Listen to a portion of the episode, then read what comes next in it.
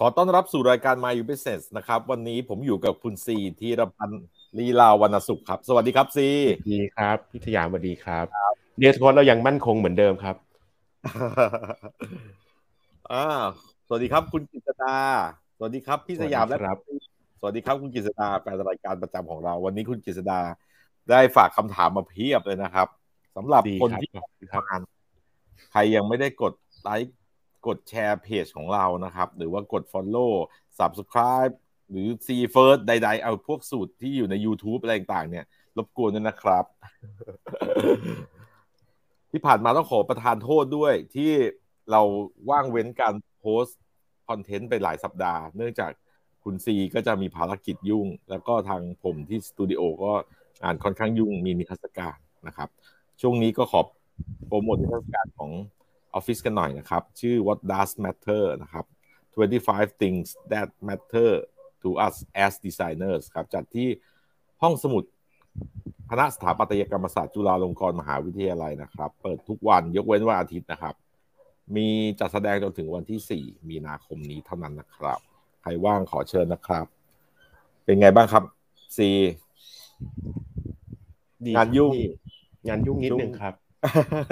กว่าจะนัดกันได้แบบว่า สับไปสับมาสับมาสับไป ก็มีคนมาถามว่า ลืมไลฟ์หรือเปล่า หรืออะไรต่างๆก็ไม่ได้レスปอนกันเนาะใช่ครับเสื้อครับเสื้อตัวเดิมครับ อันนี้คือตั้งใจมาเพื่อเป็นเกียรติแก่พี่สยามโดยเฉพาะ ขอบคุณเดี๋ยวมากไม่คคอนรับติเนียเดี๋ยวไม่คอนติเนียรู้สึกว่าเรา อ่า นี่ทีมงานเราขึ้นรูปนั่งหน้าตาของนิทรรศการให้ดูนะครับ นะฮะพอดีเราได้รับเกียรตินะครับ จากกรมส่งเสริมการค้าระหว่างประเทศนะครับเขาอยากจะเข้าร่วมกิจกรรมบางกอกดีไซน์วีค2023 โดยการโปรโมทรางวัลนะครับสำหรับประเภทงานออกแบบคือกราฟิกดีไซน์แล้วก็อิน t ท r ร o r ดีไซน์นะครับเขาก็เลยชวนบริษัทที่ได้รางวัลใน2หมวดนี้เยอะๆ นะครับกราฟิกดีไซน์ก็จะมีทีน p สตูดิโอแล้วก็ Pink Blue Black and Orange นะครับแล้วก็ส่วน Interior Design เนี่ยก็จะมี Department of Architecture นะครับกับ Dry Mode ซึ่งจัดแสดงเนี่ยพื้นที่ก็คือของไตรโหมดก็คือผลงานของเขาก็คือที่ Tangible นะครับร้านกาแฟที่ตรงเจริญกรุง เจริญกรุงใช่ครับครับส่วนงานที่ได้รับดีมาร์กของ Department of Architecture ก็คือ ห้องสมุดคณะสถาปัตย์เนี่ยครับที่ที่เราจะแสดงนิทรรศการนะครับ ก็ที่ผ่านมาเราก็มีโอกาสได้อะไรอะรับคณะชมนะครับ จากลาดกระบังปี 2 ปี3อะไรอย่างเงี้ยฮะแล้วก็ไอดีจุฬานะครับเราคิดว่าก็อยากจะแนะนำนะครับสำหรับคุณผู้ชมนะครับ ไม่ว่าจะเป็นมืออาชีพหรือคนที่สนใจหรือนักเรียนนักศึกษาสาขาออกแบบนะครับ เพราะว่าน่าจะได้เห็นงาน ประเภทต่างๆ ของบริษัทเรานะครับ แล้วก็เป็นการรวมผลงานตลอด 25 ปีที่ผ่านมาด้วย หลายๆงานเนี่ยมันก็อาจจะไม่ได้เผยแพร่สาธารณะมาก่อน เพราะเป็นงานทำงานแบมาบ25 ปีแล้วเหรอครับ บริษัท 25 ปีครับ พี่ทำงานมา 30 ปี ปีนี้พี่อุ้ยดูไม่ถึงเลยพี่นึกว่าเพิ่งเริ่มนึกว่าเพิ่งเริ่มทำงานไม่กี่ปีเพราะฝีมือแม่งกระจอกชิบหายเลยใช่ไหมครับไม่ใช่ไม่ใช่คือทำงานมาเออนานแล้วอะก็เลยแบบ คุยกันกับทีมอะตอนแรกก็พี่วิเชียรที่เป็น partner ของผมนะครับเขาก็บอกว่าใครก็จะมาสนใจงานแบบมันเก่าแล้วอะไรเงี้ยแต่เราอะมีความรู้สึกว่าแบบ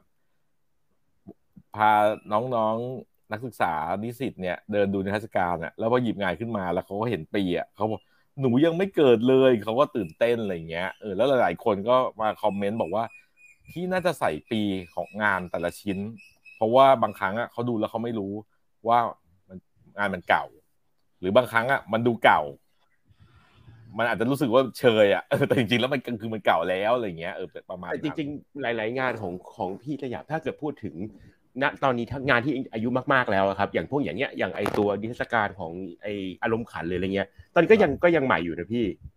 ถ้าดูตอนนี้ก็ยังถือว่ายังยังสองเกือบพันสิบแล้วมั้งสิบอะไรวะตาไม่ดีอะไหนคุณโอมช่วยซูมดูดิ มันปีอะไรวะสองพันสิบหกป่ะสิบสิบแปดสิบหกอืมสิบหก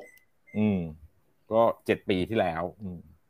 สุดเร็วเนาะแต่ก็ยังดูแบบเออเร็วเร็วจริงครับคนเร็วแล้วแบบว่าทำไมชีวิตมันถึงได้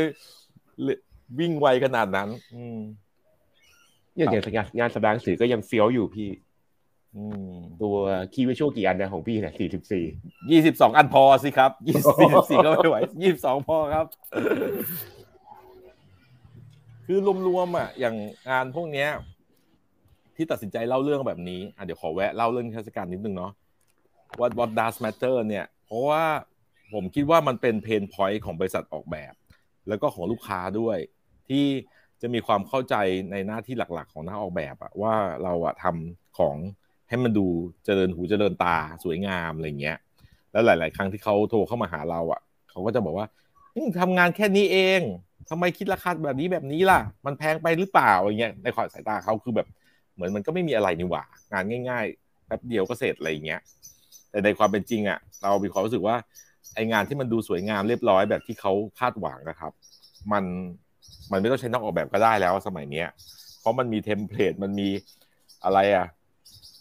Chat GPT Canva มันมี Canva เออ Canva มันมี Midjourney เออหรืออะไรสารพัดอะที่มันสามารถเนรมิตให้เขาแบบมีงานที่ดูเรียบร้อยสวยงามเนี่ย ได้ด้วยตัวเองง่าย ๆ เลย เหมือนที่สมัยหนึ่งช่างภาพอะมืออาชีพที่เขาก็จะรู้สึกวูบไปกับชีวิต เพราะว่าโทรศัพท์มือถืออะมันมีเลนส์มันมีฟิลเตอร์ มันมีเอฟเฟกต์อะไรต่างๆ ที่แบบว่ามันเครื่องมือที่มันเคยเป็นความลับดำมืดสำหรับอาชีพเนี่ย มันกลายเป็นว่าแบบหรือคนใช้ Photoshop ได้สมัยก่อนเนาะ ที่คอมพิวเตอร์มันราคาแพงมากๆอะไรเงี้ยทำให้มีบางคนแค่ใช้ Photoshop ได้แต่เดี๋ยวนี้มันเหมือนกับคุณสมบัติเหล่านั้นอะมันถูกแทนได้ในมือถือเลย มันก็จะมีคนบางคนเนี่ยที่เขาอาจจะอยู่กินหากินลำบาก เพราะว่าคนทั่วไปสามารถทำได้ เราก็เลยมีความรู้สึกว่าไอ้หน้าที่ที่เราทำอะมันไม่ได้แค่ทำให้ดูสวยงามเนาะหลาย ๆ ครั้งมันตอบโจทย์ที่มันมีความหมาย มันสร้างการรับรู้ที่มันเข้าถึงมากขึ้นหรืออย่างเงี้ยหรือมีอารมณ์ความรู้สึก กับงานให้คนเขารู้สึกว่าเออมัน มันไม่ใช่แค่สวยงามแต่ว่ามันเขาจดจำมันได้เขาเหมือนเราดูหนังเนาะเรารู้สึกหัวเราะร้องไห้ไปกับเรื่องเล่าได้อะไรเงี้ยเออเรารู้สึกว่าเราอยากให้คนมองงานออกแบบเนี่ย แล้วก็มองศักยภาพของนักออกแบบในแต่ละคนเนี่ยครับว่าเราเออเราสามารถช่วยได้มากกว่านั้นเนี่ยเราก็เลยทำนิทรรศการโดยเล่าเรื่องแบบนี้ขึ้นมานะครับ ก็เลยอยากชวนไปดูกันโอเค เรามาคุยเรื่องซีดีกว่า สักวันหนึ่งอืมขอบคุณมากได้ครับ อ่า คุณซีครับ ช่วงนี้ยุ่งยุ่งๆอยู่กับอะไรไหนเล่าให้ฟังอัปเดตกันหน่อย หลังจากไม่ได้เจก็อกัจนมาริงหลายๆตอนที่เล่าให้ฟังคร่าวๆไปคือตอนอย่างอย่างของปีที่แล้วที่เราคุยกันนะครับ ก็อาจจะยังอัปเดตยังแบบพูดไม่ได้จริงๆตอนนี้ก็พอจะเล่าได้แล้วครับ ตอนทุกวันนี้ทำงานอยู่ในชื่อที่เป็นแบบ working team น่าจะเรียกว่าเป็นทีมดาว DOW นะครับย่อมาจากแบบ Department of Wonder ก็คือจะเป็นทีมที่เหมือนกับเป็น creative ที่รวบรวมนักออกแบบสร้างสรรค์คนทำงานศิลปะหรืออะไรอย่างเงี้ย มาเพื่อทดลองทำเป็นโปรโตไทป์บางอย่างโดยที่มันเป็นมันเป็นเขาเรียกอะไร โดยที่มันจะไปเกิดที่ในพื้นที่บริเวณอู่ตะเภาอะครับ คือตอนเนี้ยมทางบริษัทก็คือเหมือนกับได้เป็นผู้พัฒนาพื้นที่ใน EEC ตรงบริเวณสนามบินนานาชาติอู่ตะเภาแล้วก็พื้นที่รอบพื้นที่ใกล้เคียงตรงนั้นนะครับอืมก็เป็นเป็นโปรเจกต์อันหนึ่งใหญ่ที่เป็นที่เป็นโปรเจกต์ใหญ่อันหนึ่งของทางโครงการพัฒนาเศรษฐกิจภาคตะวันออกอะไรหรือ EEC ที่ว่าไปนี่แหละครับ ครับ อืมน่าสนใจเนอะเพราะว่าเรามองว่าความรู้ความสามารถของซีที่ผ่านผ่านๆมาเหมือนเก็บ item มาตลอดนะ ไม่ว่าจะเป็นเรื่องของการถ่ายภาพการเล่าเรื่องการออกแบบหรือเครือข่ายคนที่ซีได้เคยร่วมงานด้วยอะไรเงี้ย ตอนนี้มันกำลังจะถูกเอามาขมวดรวมเพื่อพัฒนาพื้นที่พัฒนาครับ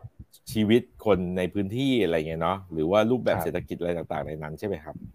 ใช่ครับอืมแต่ว่าก็ยังขนทางอย่างอีกยาวไกลครับ เพราะว่าจริงๆแล้วอย่างตัวเมืองตัวสนามบินของเขากว่าจะเสร็จ แบบสมบูรณ์พร้อมที่จะเปิดให้เป็นในตามตามตามไทม์ไลน์จริง ๆ ก็คงอาจจะมีแบบเจ็ดปีถึงสิบปีอะไรอย่างเงี้ยครับก็ทุกวันนี้ก็คือเหมือนก็ต้องพยายามพัฒนาทำแผนทำอะไร แล้วก็เก็บสะสมเอาไปเรื่อยๆ แล้วก็ไปใช้ในอนาคตในอีกตอนนั้นนะครับพูดจริงแล้วเราฟังแล้วเรารู้สึกดีใจเนาะเพราะหลาย ๆ ครั้งอะบ้านเมืองเราอะ เรามีความรู้สึกว่าเราไม่รู้สิเติบโตมาจนถึงยุคเนี้ยเรารู้สึกว่าเราที่ผ่านมาประเทศมันถูกเจริญก้าวหน้าในลักษณะที่แบบตกกระไดพลอยโจรไปซะเยอะหมายถึงว่าแบบมันคอยแก้ปัญหาเฉพาะหน้าไปเรื่อยๆอะแต่การที่แบบว่ามันรู้ว่าเออเรามีเป้าหมายจะไปทางไหน แล้วเราค่อยๆทำมันขึ้นมาเพื่อจะไปถึงจุดนั้นอะเลยรู้สึกเออดีใจจังมันมันน่าจะเป็นหนทางที่เหมือนกับ ผู้มีปัญญาผู้มีความเจริญเขาทำกันโดยทั่วไปป่ะผมผมก็ภาวนาให้มันเป็นตามที่พี่สยามพูดแล้วครับเออเออเออแต่อย่างน้อยมันก็คือมีมีเป้าหมายใช่ไหมแล้วก็มีการวางวางแผนว่าเราจะไปทางไหนไปยังไงอะไรเงี้ยแล้วก็ค่อยๆจัดการรวบรวมคนรวบรวมทีมหรือจะอะไรก็แล้วแต่เพื่อให้มันภาพที่เราเห็นในหัวว่าอนาคตที่เราต้องการเจอมันเป็นแบบนั้นอะไรเงี้ยแล้วว่ามันก็ ก็จริง ๆ ผมว่าก็ค่อนข้างแบบน่าสนใจในเชิงของในระยะยาวของ EEC นะครับ เพราะว่าจริง ๆ มีหลายบริษัทที่เหมือนเข้ามาร่วมจอยเวนเจอร์ในในในทั้ง phasing ในทั้งโปรเจกต์ของ EEC อะไรอย่างเงี้ยครับ คนที่เชี่ยวชาญเรื่อง sustainable ก็อาจจะทำเมืองที่เป็น sustainable มีคนที่ทำ smart living คนทำเทคโนโลยีทำเหมือนกับเป็นเหมือนอะไรนะซิลิคอนวัลเลย์เหรอ มันก็ก็ไม่อยากให้พูดคำนี้เนาะแต่ว่าคือมันก็มันก็น่าจะพัฒนาทำพาให้ประเทศไปอีก ไปอีกในรูปแบบหนึ่งที่ที่มากกว่ามีที่อาจจะหลากหลายกว่าที่ผ่านๆมาในกรุงเทพอะไรอย่างเงี้ยครับแล้วมันก็อาจจะเป็นข้อดีกับคนชาวตะวันออกที่ไม่ต้อง move เข้ามาใช้ชีวิตลำบากในกรุงเทพจากอย่างเดียวก็อาจจะมี choice ที่ดีขึ้นอะไรเงี้ยครับ ครับ เพราะเราอะมีความรู้สึกว่าเรื่องพวกนี้มันถูกคุยมานานแล้วเนาะว่ารถไฟความเร็วสูงอะมันจะช่วยเปลี่ยน landscape ของวิถีชีวิตคนนะเนาะว่ามัน ไม่จำเป็นต้องพึ่งพาการใช้ชีวิตในเมืองใหญ่ แต่เพียงอย่างเดียวเพราะว่ามันสามารถเดินทางข้ามพื้นที่ไกลๆได้ในเวลาเหมือน เราอยู่ในกรุงเทพแม่งอาจจะใช้เวลาพอกันแต่เพราะรถมันติดอะไรเงี้ยแล้วเราอาจจะมีคุณภาพชีวิตที่ดีกว่าจากสยามไปลาดพร้าวไปวังหินอย่างเงี้ยครับกับขึ้นรถไฟความเร็วสูงเนี่ยไประยองอาจจะถึงเร็วกว่า ใช่ใช่ใช่คือเราเลยรู้สึกว่าแบบมัน แล้วที่สำคัญคือมันเป็นการมองไปในอนาคตอะจากเดิมที่เราพึ่งพาอะไรอุตสาหกรรมแบบที่เรารับจ้างผลิต หรือเกษตรกรรมแบบที่ไม่ได้ใช้เทคโนโลยีหรืออะไรเงี้ย อันนี้มันจะเริ่มไปมองแอเรียนอื่นที่เออเว้ยประเทศไทยมันน่าจะมี แหล่งทำเงินหรือแหล่งทำมาหากินหรือการส่งเสริมความรู้ในเรื่องอื่น ๆ บ้างอะไรเงี้ยเนาะเห็นด้วยครับ ดีใจดีใจ อยากให้เห็นวันนั้นเลย เพราะว่าจากที่เมื่อกี้เราดูงานจากนิทรรศการแล้วเนาะแป๊บแป๊บเจ็ดปีเนี่ยเดี๋ยวอันนี้ก็จะเป็นอารมณ์นั้นแหละว่าเปิดแป๊บแป๊บเดี๋ยวก็ถึงเวลานั้นแหละ แล้วหัวก็จะล้านแล้วตอนนั้นอะผมผมไปแล้วครับ ผมผมนำไปแล้วพี่ อ่า มีคนใครบ้างมาดูอยู่เนี่ยเออเราขอคำถามของคุณ คุณกฤษดาที่ฝากถามไว้ดีกว่านะครับ อ่า เมื่อกี้น่าจะพอตอบคำถามได้ในข้อแรกคุณกฤษดาถามว่าปัจจุบันทำงานอะไร เราข้ามไปเนาะไปข้อที่สองที่คุณกฤษดาถามฝากถามมานะครับ ว่า ทุกครั้งที่เปลี่ยนงานตัดสินใจอย่างไร เตรียมพร้อมอย่างไรครับ อืมโอ้โหที่ผ่านมาซีก็เปลี่ยนมาหลายงานนะอืมครับ อย่างนี้พี่คือทุกครั้งที่เปลี่ยนงานตัดสินใจยังไง หลักๆการตัดสินใจผมแม่น่าจะเป็นเรื่องว่า มันเราไม่ได้ผมผมคิดว่าผมไม่ได้เรียนรู้อะไรเพิ่มเติมจากงานที่เดิมแล้วอะไรอย่างเงี้ยครับคือออฟฟิศไม่ออฟฟิศไม่ได้ผิดไม่ได้อะไรนะครับออฟฟิศเก่าไม่ได้ผิดไม่ได้ แต่ผมแค่รู้สึกว่าบางครั้งคือมันทำแล้วมันเริ่มมันเริ่มซ้ำแล้ว แล้วเราไม่ได้เรียนรู้อะไรใหม่ ๆ เพิ่มเติมทำด้วยความเคยชินทำด้วยstep แบบที่อันเดิมๆเหมือนเดิมอะไรอย่างเงี้ยครับตอนนั้นก็จะเริ่มถามตัวเองแล้วว่า เอ๊ะมันพอจะมีขยับขยายไปทำอะไรอย่างอื่นได้ไหมในองค์กรเดิมในที่เดิมอะไรเงี้ย ถ้าคือมันมันไม่มีไม่ได้ก็จะคิดว่าอะถ้าอย่างนั้นน่ะ ลองคิดดูดีกว่าว่าไปทำอยากทำอะไรต่อ แล้วก็รอดูว่ามันพอจะ ด้วย skill ที่เรามีด้วยทักษะที่มีมันมันจะทำอะไรได้บ้างอะไรอย่างเงี้ยครับ ครับแล้วสมมติว่าคุยแล้วได้โอกาสแล้วคิดว่า อะก็มันก็ผมว่าจริงๆเหมือนคล้ายๆทุกๆคนแหละครับ ก็มานั่งเทียบดูว่ามันมีความมันดีกว่าอยู่ที่เดิมยังไงบ้างมัน แล้วมันคือผมว่าจริงๆคนจะเปลี่ยนงานทุกคนมันจะมีมันจะมีหลักๆอยู่สองอย่าง ผมว่าคนและแบบแรกเนี่ยคือ รู้ว่าย้ายไปอะทำอะไร แบบไม่แบบไม่มีไม่มีคำถามเขารู้ว่าทำได้แน่ๆอย่างเงี้ยก็คือก็คือโดดไป แต่ผมมันนิสัยเสียตรงที่ไอ้ประเภทอย่างนั้นอะมักจะไม่ค่อยมาถาม คนที่มาถามมาหาว่า เอ้ยทำไหมอะมันจะเป็นประเภทที่เชื่อกูเขาไม่เคยทำว่ะไม่แน่ใจว่าทำได้ไหมวะคือคืออย่างเงี้ยก็จะก็จะต้องเตรียมตัวเตรียมพร้อมคือต้องมานั่งคิดก่อนว่า เอ๊ะมันยังไงดีจะได้ไม่ได้อะไรเงี้ย แต่ส่วนมากถ้าถ้าคิดแล้ว ไต่ตองแล้วคิดว่าน่าจะพอได้ น่าจะพอทำไหวหรือหรือพร้อมที่จะเรียนรู้อะไรเงี้ยครับ ก็มักก็ก็มักจะไปพี่แต่เหมือนกับว่ามันจะต้องมีของที่ให้เราตอบว่าเราได้เรียนรู้เพิ่มขึ้น หรือ หรือรู้ว่าต่อไปนะคนหน้าไอ้ของที่เราได้เรียนรู้เพิ่มพวกนั้นนะมันจะมันน่าจะพาเราไปทำอะไรอย่างอื่นต่อได้อะไรเงี้ยครับ วิธีคิดแบบนี้มันมาตั้งแต่เมื่อไหร่ครับสี่คือพี่มีความรู้สึกว่าคนทั่วไปเนาะโดยเฉลี่ย พี่มีความรู้สึกว่าเขาจะ ค่อนข้างรู้สึกปลอดภัยอะกับการทำอะไรที่คุ้นมือเอาอยู่อะไรเงี้ย แล้วมันก็เมนเทนโพสิชันนั้นไปได้ เพราะว่าแบบเออมันก็ยิ่งทำแล้วแบบทำแล้วง่ายขึ้น ก็ไม่จำเป็นจะต้องอะไรนักหนา ก็อาจจะไปพักมากขึ้นหรือ อะไรอย่างเงี้ย แต่ว่าในขณะที่ซีรู้สึกว่าเอ้ยมันการเรียนรู้ว่ามันเป็นปัจจัยสำคัญในการที่เราทำงานในการเลือกอาชีพอะไรเงี้ยอือ เออโอ้อันนี้จริงๆคำพี่สยามถามดีมากเลย ผมก็ไม่แน่ใจเหมือนกันนะครับ แต่เหมือนกับว่า เหมือนตลอดที่ผ่านๆมาคืออย่างนี้ผมคิดว่ามันเป็น pain point ของคนทำงานดีไซน์ทำงานออกแบบแหละครับ ว่ามันจะมีกรอบของที่เราทำไม่ได้อยู่อะพี่ สมัยผมยังเป็น graphic designer แล้วก็รู้สึกว่ามันทำไมทำไมลูกค้าส่งเทคยาวจังเลยวะเทคเนี่ยมันสั้นกว่านี้ได้ไหมวะ เนี่ยเนี่ยมันเป็นของให้เราไม่เราไม่รู้อะไรเงี้ยครับ แล้วก็รู้สึกว่าเอ๊จริง ๆ แล้วถ้าเกิดถ้าเกิดเขียนเองได้หรือหรือคิดก๊อปปี้คิดอะไรให้มันพอดีเหมาะกับคำเหมาะกับ space อะก็น่าจะดีนี่หว่า หรือตอนเป็น graphic designer อยู่ค่ายเพลงเงี้ยครับ บางครั้งรูปมันไม่ค่อยตรงกับ layout เราอะไรเงี้ยบางทีมันก็มีความคิดว่านี่ถ้าถ่ายเองได้ ซึ่งตอนหลังก็ซึ่งทั้งคู่ก็คือที่เล่ามาก็คือทะลึ่งไปทำเองจริง ๆ ด้วยนะคือผมว่าอันนี้มันก็เลยเหมือนเหมือนติดมาครับว่า เออจริง ๆ มัน ถ้าเราทำเองได้มันก็มันก็น่ามันก็น่าจะทำให้เชฟให้งานเราเป็นอีกอย่างหนึ่งได้อะไรแบบพวกนั้นนะครับเหมือนเหมือนเหมือนอยู่ในสายเลือดอยู่ในการทำมาตลอดอะไรเงี้ยแล้วก็ขี้ขี้สงสัยขี้กระหายใครรู้ว่า เอ๊ะมันเป็นยังไงหรืออะไรอย่างเงี้ยครับอืมอืมให้ตอบรู้ดีจังเลยเป็นเรื่องนี้มากกว่าแล้วก็ยิ่งยิ่งมีเรื่องของโควิด ยิ่งมีเรื่องของอะไรเงี้ย ผมว่าตอนนี้ทุกคนอะ ผมว่าทุกคนในในระบบ อุตสาหกรรมการทำงานอย่างเงี้ยครับผมว่าเราหลีกหนีการพัฒนา skill การเรียนรู้ตลอดชีวิตอะไม่ได้แล้วแบบร้อยเปอร์เซ็นต์นะครับ อย่างทุกวันนี้ผมวันก่อนผมกินก๋วยเตี๋ยวแถวบ้าน เป็นร้านไม่ได้ดังบ้านผมอยู่ฝั่งทนนะครับ อยู่ใกล้ๆแถวๆโซนปิ่นเกล้าร้านมันก็ไม่ได้มันก็ไม่ได้เป็นร้านที่แบบมีคนเยอะหรือมีอะไรเงี้ยก็เป็นย่านที่มันก็มีคนประมาณนึงแต่ก็ย่านที่อยู่อาศัยอะไรเงี้ยแล้วก๋วยเตี๋ยวคนแม่ค้าในร้านก๋วยเตี๋ยวเขาคุยกันร้านติดกันครับเขาก็บอกว่า เนี่ยเดือนนี้เขาว่าจะเอาร้านเข้าไปโปรโมชั่นในในในสตาร์ทอัพที่เป็นไรเดอร์ทั้งหลายพวกนั้นนะครับ บริการส่ง แล้วเขาก็สอนให้แม่ค้าอีกร้านนึงอะฟังว่า เนี่ย ถ้าเกิดว่าเราเรายอมจ่ายพันหนึ่งอะร้านจะขึ้นมาอยู่แถวบนบนมันได้อะไรบ้าง แล้วเราก็ต้องทำโปรโมชั่นทำราคาที่เหมือนกับอะไรเงี้ย คือผมว่ามันเป็นเรื่องค่อนข้างมาตรฐานที่คนในยุคนี้จะต้องเรียนรู้เนี่ย skill ใหม่ๆ คือแม่ค้าที่ขายก๋วยเตี๋ยวคืออายุห้าสิบอะเขาก็สามารถอธิบายให้เพื่อน ร้านติดกันฟังแบบนี้ได้ผมว่าเออผมว่าตั้งแต่ยุคโควิดแต่นี้ไป ทุกคนต้องต้องต้องมีไอ้ skill เลยไอ้ mindset เรื่องว่ามึงต้องเรียนรู้ตลอดชีวิตแล้วล่ะถ้าเกิดไม่ทำเนี่ยแย่แน่ๆครับเนอะมันก็เป็นเรื่องว่าจะรอดหรือจะตายแหละ ถ้าไม่ทำก็คือเราจะไปนั่งกลด่าอะไรไม่ได้โลกมันหมุนไปตลอดเวลานะเราก็ต้องถูกทิ้งไว้อะไรเงี้ยรู้สึกหลังๆจะหมุนเร็วขึ้นเรื่อยๆด้วยพี่ ใช่ใช่ใช่พี่วันนั้นฟัง ดูรายการน้ำเน็กมั้ง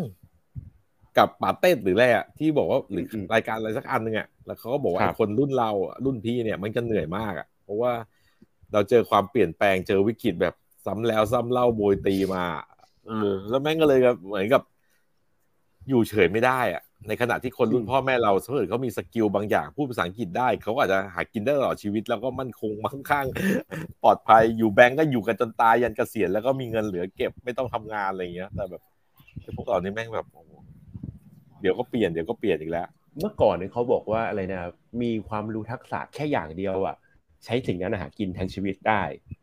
จริงๆอย่างอย่างพวกวันนี้ครับ มันอย่างเดียวนี่ ไม่ได้แน่ๆสองอย่าง ผมว่าก็อาจจะไม่ได้สามอย่างอาจอาจจะยังไม่ได้เลยพี่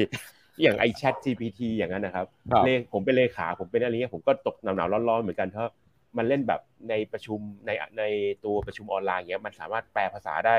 ออโต้เลยใช่ไหมเรียลไทม์หกภาษาหรืออะไรคือโอ้โห ล่ามเริ่มก็เสียวนะ ก็มันเขียนเพลงได้อะมันแต่งกรได้อะมันทำรายงานให้ได้อะเออ มันเขียนโค้ดได้อย่างเงี้ยคือ แล้วพูดมาเนี่ยจากแพลตฟอร์มเดียวอะมัน disrupt ไปกี่อาชีพอะเราว่ามันก็น่ากลัว เออ เขียนหนังสือเขียนนิยายได้อะแบบ แต่ผมเลยไปฝึกเปลี่ยนมุ้งลวดมาเพราะเนี่ยผมรู้ว่า AI เนี่ย ChatGPT เปลี่ยนแย่งกูเปลี่ยนมุ้งลวดไม่ได้แน่ๆเออเออเออเออเออดีดีดี แล้วก็อย่างที่ผ่านมาเนี่ยด้วยความที่ซีพยายาม พี่มองว่าซีเป็นคนอยากจะให้งานมันดี แล้วก็อยากจะปรับปรุงเนาะก็เลยพยายามจะเอาทุกอย่างมาอยู่ในมือตัวเองอะ่ะเหมือนถ้างานมันไม่ดีก็ไปโทษอื่นไม่ได้นะไม่ว่าจะเป็นการเขียนหรือการถ่ายรูปอะไรเงี้ยครับ แล้วก็เลยทำให้ซีเนี่ยได้แม้แต่อยู่ในองค์กรเดียวกันเนี่ยซีก็เปลี่ยนตำแหน่งหน้าที่ไปเรื่อยๆอะไรอย่างนี้ใช่ไหมฮะเพราะว่าแบบเออมันความที่แบบเราไม่ได้เรียนรู้ทักษะใหม่ซีก็ได้ไปทำรับรับผิดชอบหน้าที่ใหม่ ๆ เสมอๆ จนจนถึงบางครั้งก็ได้รับโอกาสก็เลยไปอยู่ในองค์กรใหม่ๆ ธุรกิจใหม่ๆทำหน้าที่ใหม่ๆ ไปด้วยซ้ำไปอะไรอย่างเงี้ยเนาะเออครับ นี่หวังว่าคงจะพอทำให้คุณผู้ชมหรือคุณกิษดาที่ถามมา พอเห็นมุมมองวิธีคิดนะครับสำหรับข้อนี้นะครับ ขอบคุณครับสำหรับคำถาม อ่า ข้อต่อมานะครับ อะไรคือจุดแข็งของตัวเองที่ทำให้ทำงานได้หลากหลาย เอ่อ คำถามนี้ยากมากเอาตอนผมไอ้แรกผมก็ไม่ค่อยแน่ใจว่าทำจุดแข็งที่ทำงานได้หลากหลายผมให้ให้ให้ตอบแบบโง่สุด ๆ เลยครับ คือ คือผมคิดว่าผมไม่ค่อยเก่งเรื่องอะไรเลยพี่ คือพอคนมันเป็นเป็ดอะ มันก็จะรู้นู่นรู้นี่รู้นั่นรู้อะไรอย่างเงี้ยแต่มันก็จะไม่รู้ลึกไม่รู้อะไรอย่างงี้ใช่ไหมครับทุกครั้งเวลาที่ต้องเปลี่ยนงานเปลี่ยน role หรือมีอะไรเงี้ย คือขั้นตอนที่ผม คิดว่าเป็นจุดแข็งแล้วก็ทำให้ทำงานได้ตลอดนะครับ คือผมให้เวลากับการเหมือนกับ research การดูหาข้อมูลหาอะไรค่อนข้างเยอะครับ ว่าแบบ landscape ของไอ้ของที่เราทำมันเป็นยังไงวะ คนอื่นแม่งทำแบบไหนหรืออะไรอย่างเงี้ยครับ แล้วก็ดูในเชิงแบบพฤติกรรม user คนทั่วไปแม่งใช้ยังไงเขาทำแบบไหนเป็นอะไรอย่างเงี้ย ผมว่าผมให้เวลากับตรงนี้ค่อนข้างเยอะ พอพอให้เวลาเยอะมันพอมันมันพอจะนึกภาพออกว่าใน ธุรกิจในในบิสเนสนั้นหรือในแผนกนั้นๆ คนทำอะไรกันอยู่บ้าง แล้วเราจะทำยังไงให้ให้มันต่างจากประมาณหรือหรือมันหรือมันมันไม่เหมือนคนอื่นยังไงบ้างอะไรเงี้ยครับ น่าจะเป็นน่าจะเป็นอย่างนั้นมากกว่าคือ ไม่มีความคิดว่าตัวเองแบบว่าเอ๊ะอะไรเลยคือผมยอมรับว่าตัวเองไม่ฉลาดไม่ไม่ไม่ไม่ได้เก่งไม่ได้อะไรเพราะทุกอย่างที่เราเปลี่ยนไปทำเราใหม่หมด ก็เลยมักจะหาข้อมูลเยอะอะไรเงี้ยครับ คิดว่าน่าจะเป็นแบบนั้นมากกว่าเลยทำเลยทำงานได้หลากหลาย แต่ดีไม่ดีก็อีกเรื่องหนึ่งนะพี่ อืมอืมอืมขอเสริมซีนะผมว่าผมกับซีเนี่ยอาจจะมีคุณลักษณะคล้ายๆกันในด้านนี้อะไรเงี้ยเพราะว่าเราจะชอบได้โอกาสให้ทำอะไรที่มันหลากหลายงานที่บริษัทหลายๆงานเราก็ไม่เคยทำก็ต้องเรียนรู้ไปเนาะแต่ครั้งอย่างหนึ่งที่คุยกันในทีมครับว่า ถ้าเราไม่เคยทำเราก็ต้องดูว่าชาวบ้านเขาทาอะไร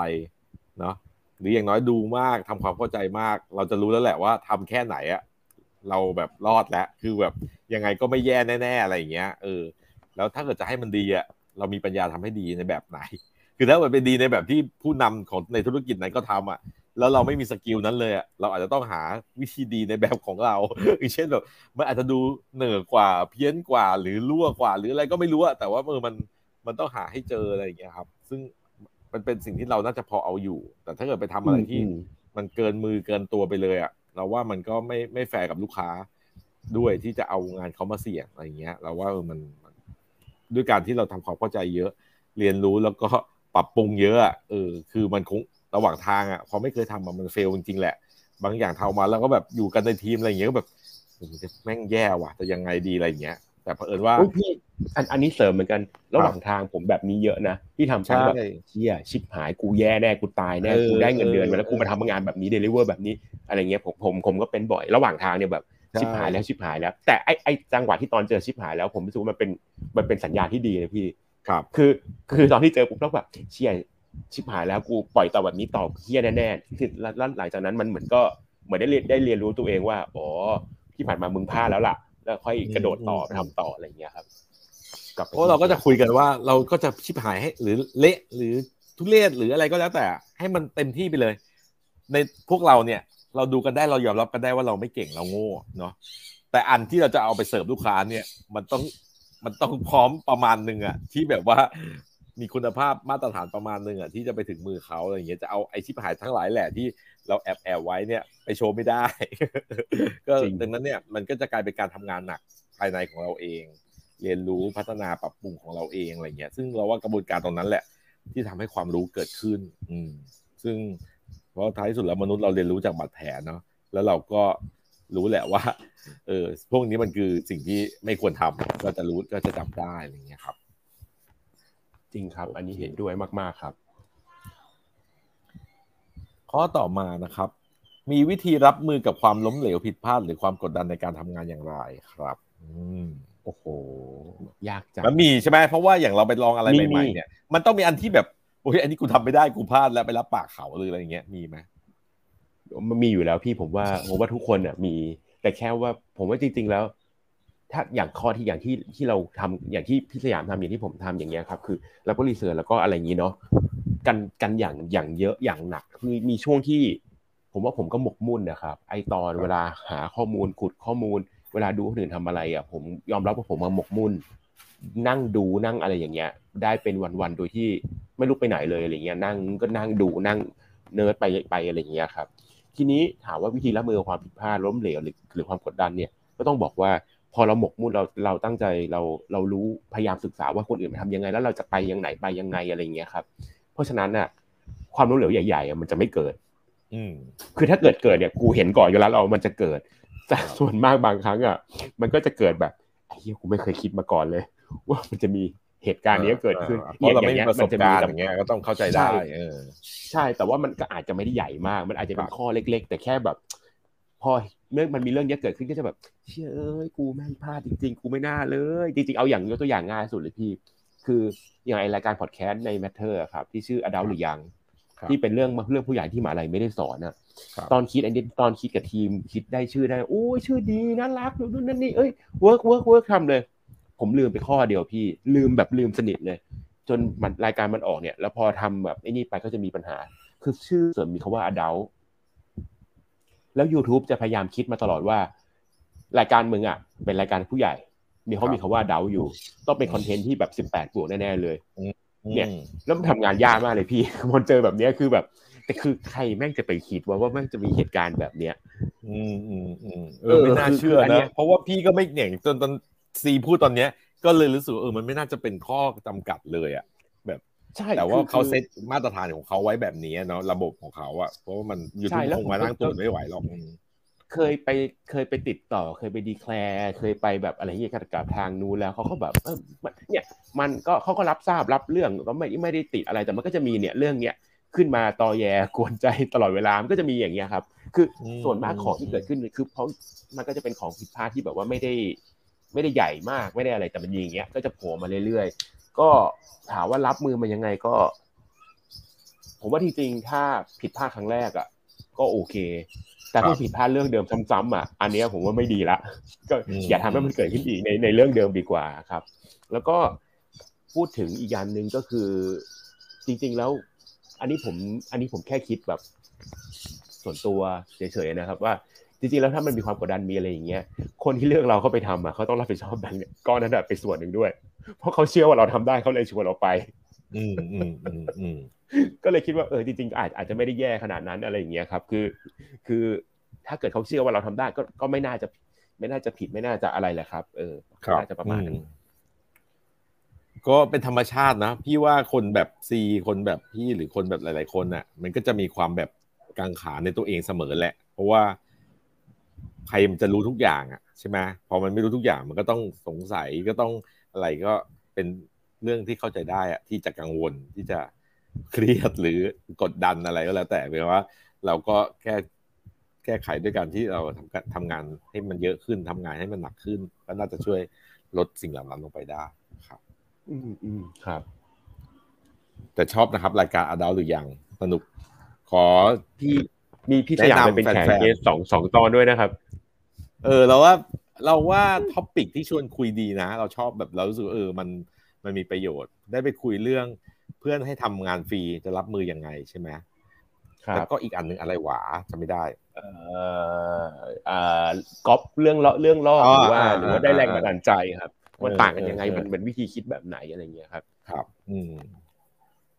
เพราะเอาจริงๆอะ เราอะรู้สึก ถ้าพูดตอนนี้เลยนะ เรารู้สึกว่าคำว่าแรงบันดาลใจอะเป็นสิ่งที่เราแบบไม่ชอบเลยอะเราแทบจะไม่เคยใช้เลยในงานในการทำงานอะไรอย่างเงี้ยเออเพราะว่าเรารู้สึกว่ามัน มันไม่ได้ตอบโจทย์อะไรอะเออเพราะเรารู้สึกว่างานออกแบบอะเราทำเพื่อตอบวัตถุประสงค์อะไรบางอย่างนึกออกไหมดังนั้นเนี่ยมันจะไม่ได้แบบมันไม่ได้อะไรมีอะไรมาบันดาลใจเราอะ แต่ว่าโจทย์อะมันคือแบบนี้ ปัญหามันคือแบบนี้ เราก็เลยคิดว่าทางแก้มันควรจะเป็นแบบนี้แบบนี้ เพื่อมาทำในสิ่งนี้อะไรเงี้ย มันเลยไม่เกี่ยวกับว่าพอแรงบันดาลใจพี่รู้สึกว่ามันเหมือนกับ มันต้องเป็นแบบอะไรบางอย่างมาอุบัติขึ้นแล้วเราคนเดียวแบบสัญญาณเรารับสัญญาณนั้นได้อะไรเงี้ยเออมัน ผมคิดว่าไอ้แรงบันดาลใจที่แม่งคิดนี่ชอบใส่ๆกันอะผมว่าจริงๆมันเป็น marketing ที่มาใส่ตอนท้ายสุดแหละผมว่าจริงๆนะดีไซเนอร์จริงไม่มีหรอกแรงบันดาลใจมันมันถ้ามีมันมันก็มาอยู่ในกระบวนการมันมันก็มาตอนหลังๆก็ไม่ไม่ไม่ได้มีใครมีแรงบันดาลใจวูบวาบอย่างนั้นหรอกเนาะอืมอืมอืมเลยรู้สึกแบบเออแล้วพอเวลาใน context ที่เราเจอกันเวลาเขา present หรือน้องๆเราพูดถึงอะแรงบันดาลใจคือ กูไปรับอิทธิพล หรือกูไปก๊อป สไตล์นั้นสไตล์นี้มาอะไรเงี้ยซะมากกว่า แล้วมันเป็นคำที่รู้สึกว่าเออมันมันพูดแบบนี้แล้วมันน่าฟังกว่า การที่มันบอกว่ากูไปลอกหรือกูจะเอาอย่างงานนี้อะไรเงี้ยครับ อืมอืมอืมเห็นด้วยครับ งานอะไรที่เคยได้บทเรียนดีที่สุดและแย่ที่สุดครับอืมโอ้โห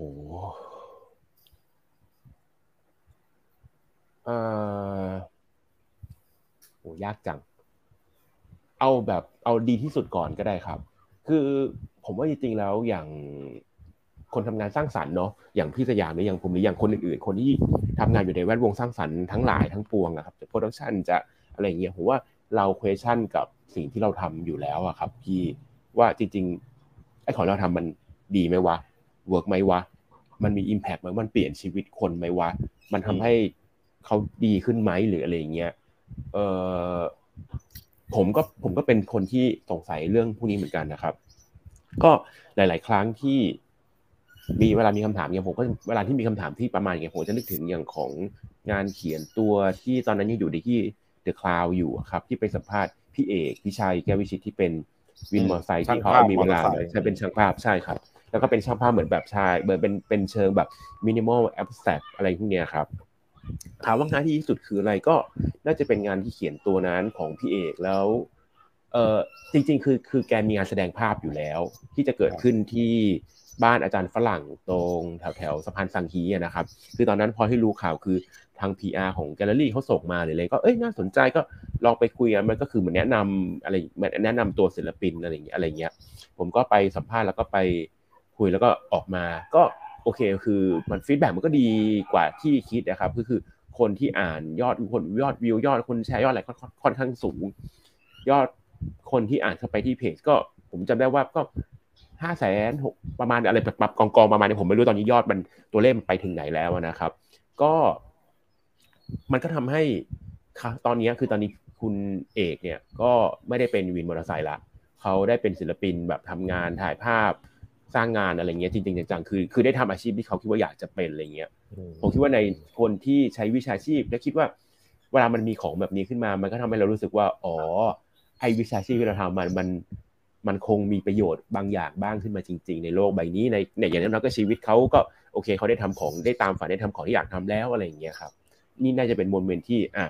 ของที่ดีที่สุดอะไรเงี้ยครับที่ที่ทำที่ได้ทำออกมาอะไรเงี้ย เฮ้ยเราว่ามันไม่ได้แค่เฉพาะ Impact ไม่ได้เกิดเฉพาะตัวคุณเอกเนาะแต่เราว่ามันเกิดกับคนอ่านด้วยแหละคงมีหลาย ๆ คนอะที่เขาประสบชะตากรรมคล้าย ๆ กันอะเออพี่ว่าประเทศเรามันเต็มไปด้วยคนแบบเนี้ย คนแบบที่เหมือนถูกคนบอกว่าต้องทำแบบนั้นต้องทำแบบนี้ แบบนี้คือมั่นคง แบบนี้จะเป็นอาชีพได้เหรอ แล้วจะเอาอะไรกินละ่ะ หรืออะไรสารพัด question อะเออซึ่งเราอะรู้สึกแบบ โลกมันเปลี่ยนไปแล้วครับ ยิ่งเราเป็นพ่อที่มีลูกสามคนเนาะแล้วเราก็อยู่ในสังคมที่แบบผู้ปกครองทั้งหลายแหละ ที่เขาพยายามจะ อยากให้ลูกเป็นแบบนั้น อยากให้ลูกเป็นแบบนี้อะไรเงี้ย แล้วลูกก็ไม่รู้เห็นภาพเดียวกันกับพ่อแม่ หรือไม่เห็นภาพเดียวกันอะไรเงี้ยแล้วก็เกิดแรงเสียดทานหลาย ๆ อย่าง เด็กเดี๋ยวนี้ก็เครียดกันเป็นซึมเศร้าเป็นอะไรกันเยอะอะไรเงี้ย เราก็รู้สึกถ้าเกิดเขาได้อ่านอะไรแบบเนี้ย ได้เห็นตัวอย่าง ที่มันเป็นไปได้อะไรเงี้ย เราว่ามันเออ มันก็น่าจะช่วย ไม่ว่าจะเป็นฝั่งลูกหรือฝั่งพ่อแม่หรือฝั่งใครก็ตามนะที่มันมันก็เรียนรู้กันไปอะ แล้วก็ต่อสู้กันไป แล้วก็ลองดูอะไรเงี้ยเราว่าเราอ่านเรายังแฮปปี้เลยนะกับการกับเรื่องแบบนี้ครับ ว่าเออว่ามันทำให้เรารู้สึกเออแบบท้ายที่สุดแล้วชีวิตมันคืออะไร อะเออใช่ไหมฮะมันมัน มันไม่ได้แบบว่าต้อง เขาได้ทำในสิ่งที่เขารัก เขาได้ขับมอเตอร์ไซค์เขาได้ซอกแซกไปที่นั่นที่นี่เขาได้ แต่สิ่งที่เรารู้สึกว่ามันมีคนเห็นหรือชื่นชมเนาะกับผลงานที่เขาทำหรืออะไรเงี้ยแล้วเออเราว่ามันมันเป็นสิ่งที่แบบมันมีค่า แล้วท้ายสุด พอเป็นโตมาแบบเนี้ยคล้ายๆซี่ครับ เราเริ่มคิดเยอะขึ้นอะว่า สิ่งที่เราทำมันทำไปเพื่ออะไรวะสร้างอิมแพกหรือมันมันมีประโยชน์หรือมันเกิดโทษกับกับคนอื่นอะไรเงี้ยเออมันก็จะทำให้แบบ งานมันก็มีความหมายขึ้น อืมดีครับ ส่วนไอ้บทเรียนแย่ที่สุดก็โอ้จริง ๆ ก็แย่หลายอย่างเนาะก็มีแบบพังๆก็เยอะ ผมก็เคย เอาเอาแบบ เอาแบบสเกลเล็ก ๆ ก็ก็มีที่พวกสเปคผิดทำ artwork ผิดอะไรอย่างเงี้ย ก็เยอะไอ้แบบที่ต้องทิ้งทั้งเราพลาดอยู่แล้วเราเป็นมนุษย์เออเราเป็นมนุษย์ธรรมชาติก็มีซึ่งไอ้พวกอย่างเงี้ยไม่ค่อยเท่าไหร่เพราะว่า มันก็เป็นแค่ความเสียหายทางทางทางตัวเงินนะนะครับ ไม่ได้บอกว่าเงินไม่สำคัญนะคือ ก็ก็เหี้ยแหละก็ไม่ควรทำก็อย่าอย่าทำมันเกิดบ่อยๆอะไรเงี้ยแต่ว่ามันก็จะมีบางอันที่เป็นพวกแบบ information การเขียนบทความหรืออะไรเงี้ยที่บางครั้ง มันเราพยายามแล้วเราพยายามอยากจะ อยากจะให้มันออกมาสมบูรณ์มันออกมาครบถ้วน แต่ว่าบางทีมันมีเรื่องมันมีคอน FLICT อะไรกันก่อนหน้าที่เราจะไปทำสกูปตัวบทความชิ้นงานหรืออะไรอย่างเงี้ยครับครับ อันเนี้ยก็มันก็ทำให้คนเข้าใจผิด เข้าใจสถารที่ผิดเข้าใจคนอื่นผิดเข้าใจผู้จัดทำผิดอย่างเงี้ย ก็ก็เคยโดนก็มีเหมือนกันเป็นเป็นเหมือนเป็นเรื่องดราม่าเป็นอะไรอย่างเงี้ยก็ครับชีวิตทำงานมาก็ก็มีหลายชิ้น ก็มีหลายอันอยู่เหมือนกันที่โดนแบบเนี้ยครับ ก็ก็แย่แต่แค่ว่า อะมันก็เป็น ก็อย่างที่อย่างที่เล่าให้พี่สยามฟังไปก่อนอันนี้คือโอเค ก็ผิดพลาดได้เนาะแต่แค่ว่า อย่าทำอย่าทำซ้ำเดิมบ่อยๆ อะไรอะไรเงี้ยถ้าทำซ้ำเดิมบ่อยๆมันคืออีเดียละยังมึงต้องระวังไว้อะไรเงี้ยครับ ก็บาดแผลเยอะครับคือจริงๆคือผมว่าทุกคนคนที่จริงๆต้องบอกงี้ครับว่าคนที่ไม่มีบาดแผลเลยคือคนที่ไม่ทำอะไรเลยครับ เออเราก็เลยจะพูดคำนี้โดนอยู่แล้วครับเาก็เยจะพูดคำนี้ เออ ใช่ครับ แล้วอย่างที่เราเคยคุยกับทีมอะครับ ว่าถ้าเราจะทำงานที่มันปลอดภัยอะงานที่แบบไม่มีใครถูกพูดถึง ไม่มีใครพูดถึงอะเออ มันก็จะเป็นงานที่แบบไม่ได้ให้อะไรกับใครใดๆทั้งสิ้นอะแล้วมันก็เออผ่านไปนะเป็นเหมือน information หรือเหมือนอะไรบางอย่างเนาะแต่สมมุติว่าถ้าเราต้องการงานที่มันมี Impact หรืออะไรเงี้ยบางครั้งเรารู้สึกว่า มันจะมันจะมีการเพิ่มแฟนคลับแบบสวิงสองขั้วขึ้นมาครับ มันมันจะมีคนที่ชอบมัน แล้วก็มีคนที่รังเกียจมันอะไรเงี้ยเออครับซึ่ง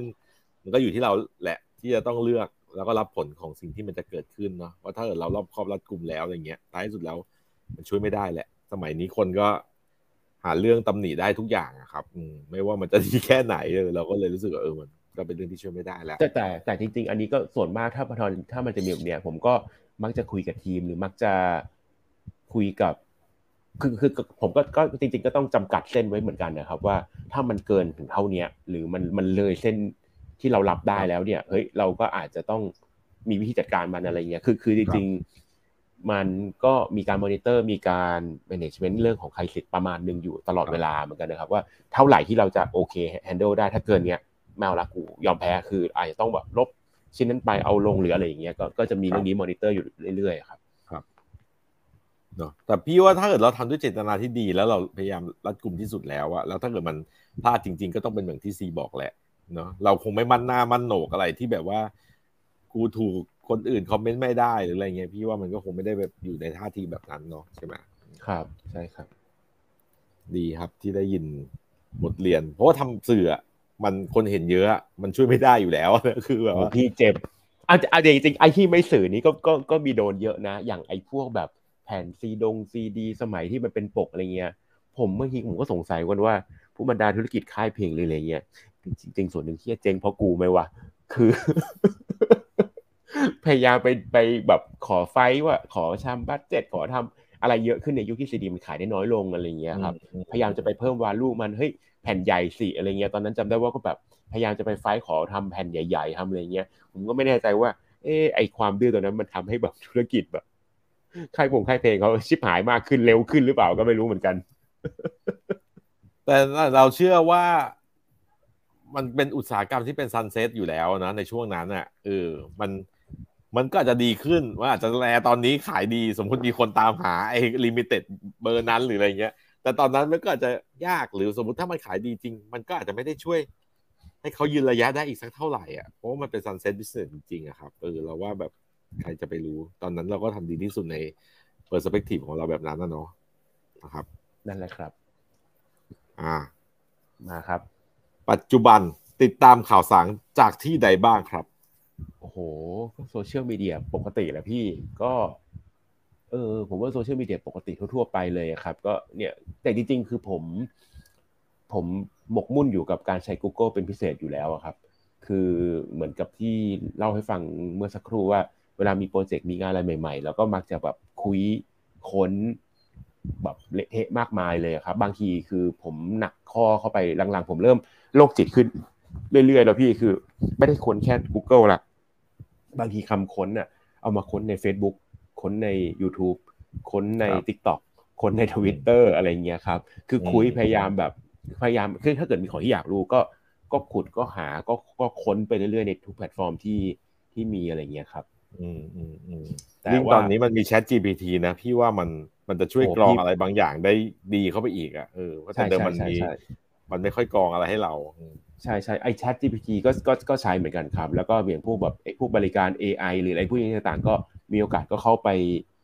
เข้าไปลองเล่นลองอะไรเงี้ยตลอดเลยครับตลอดเลยเหมือนกันครับอืมอืมแต่ว่าพวก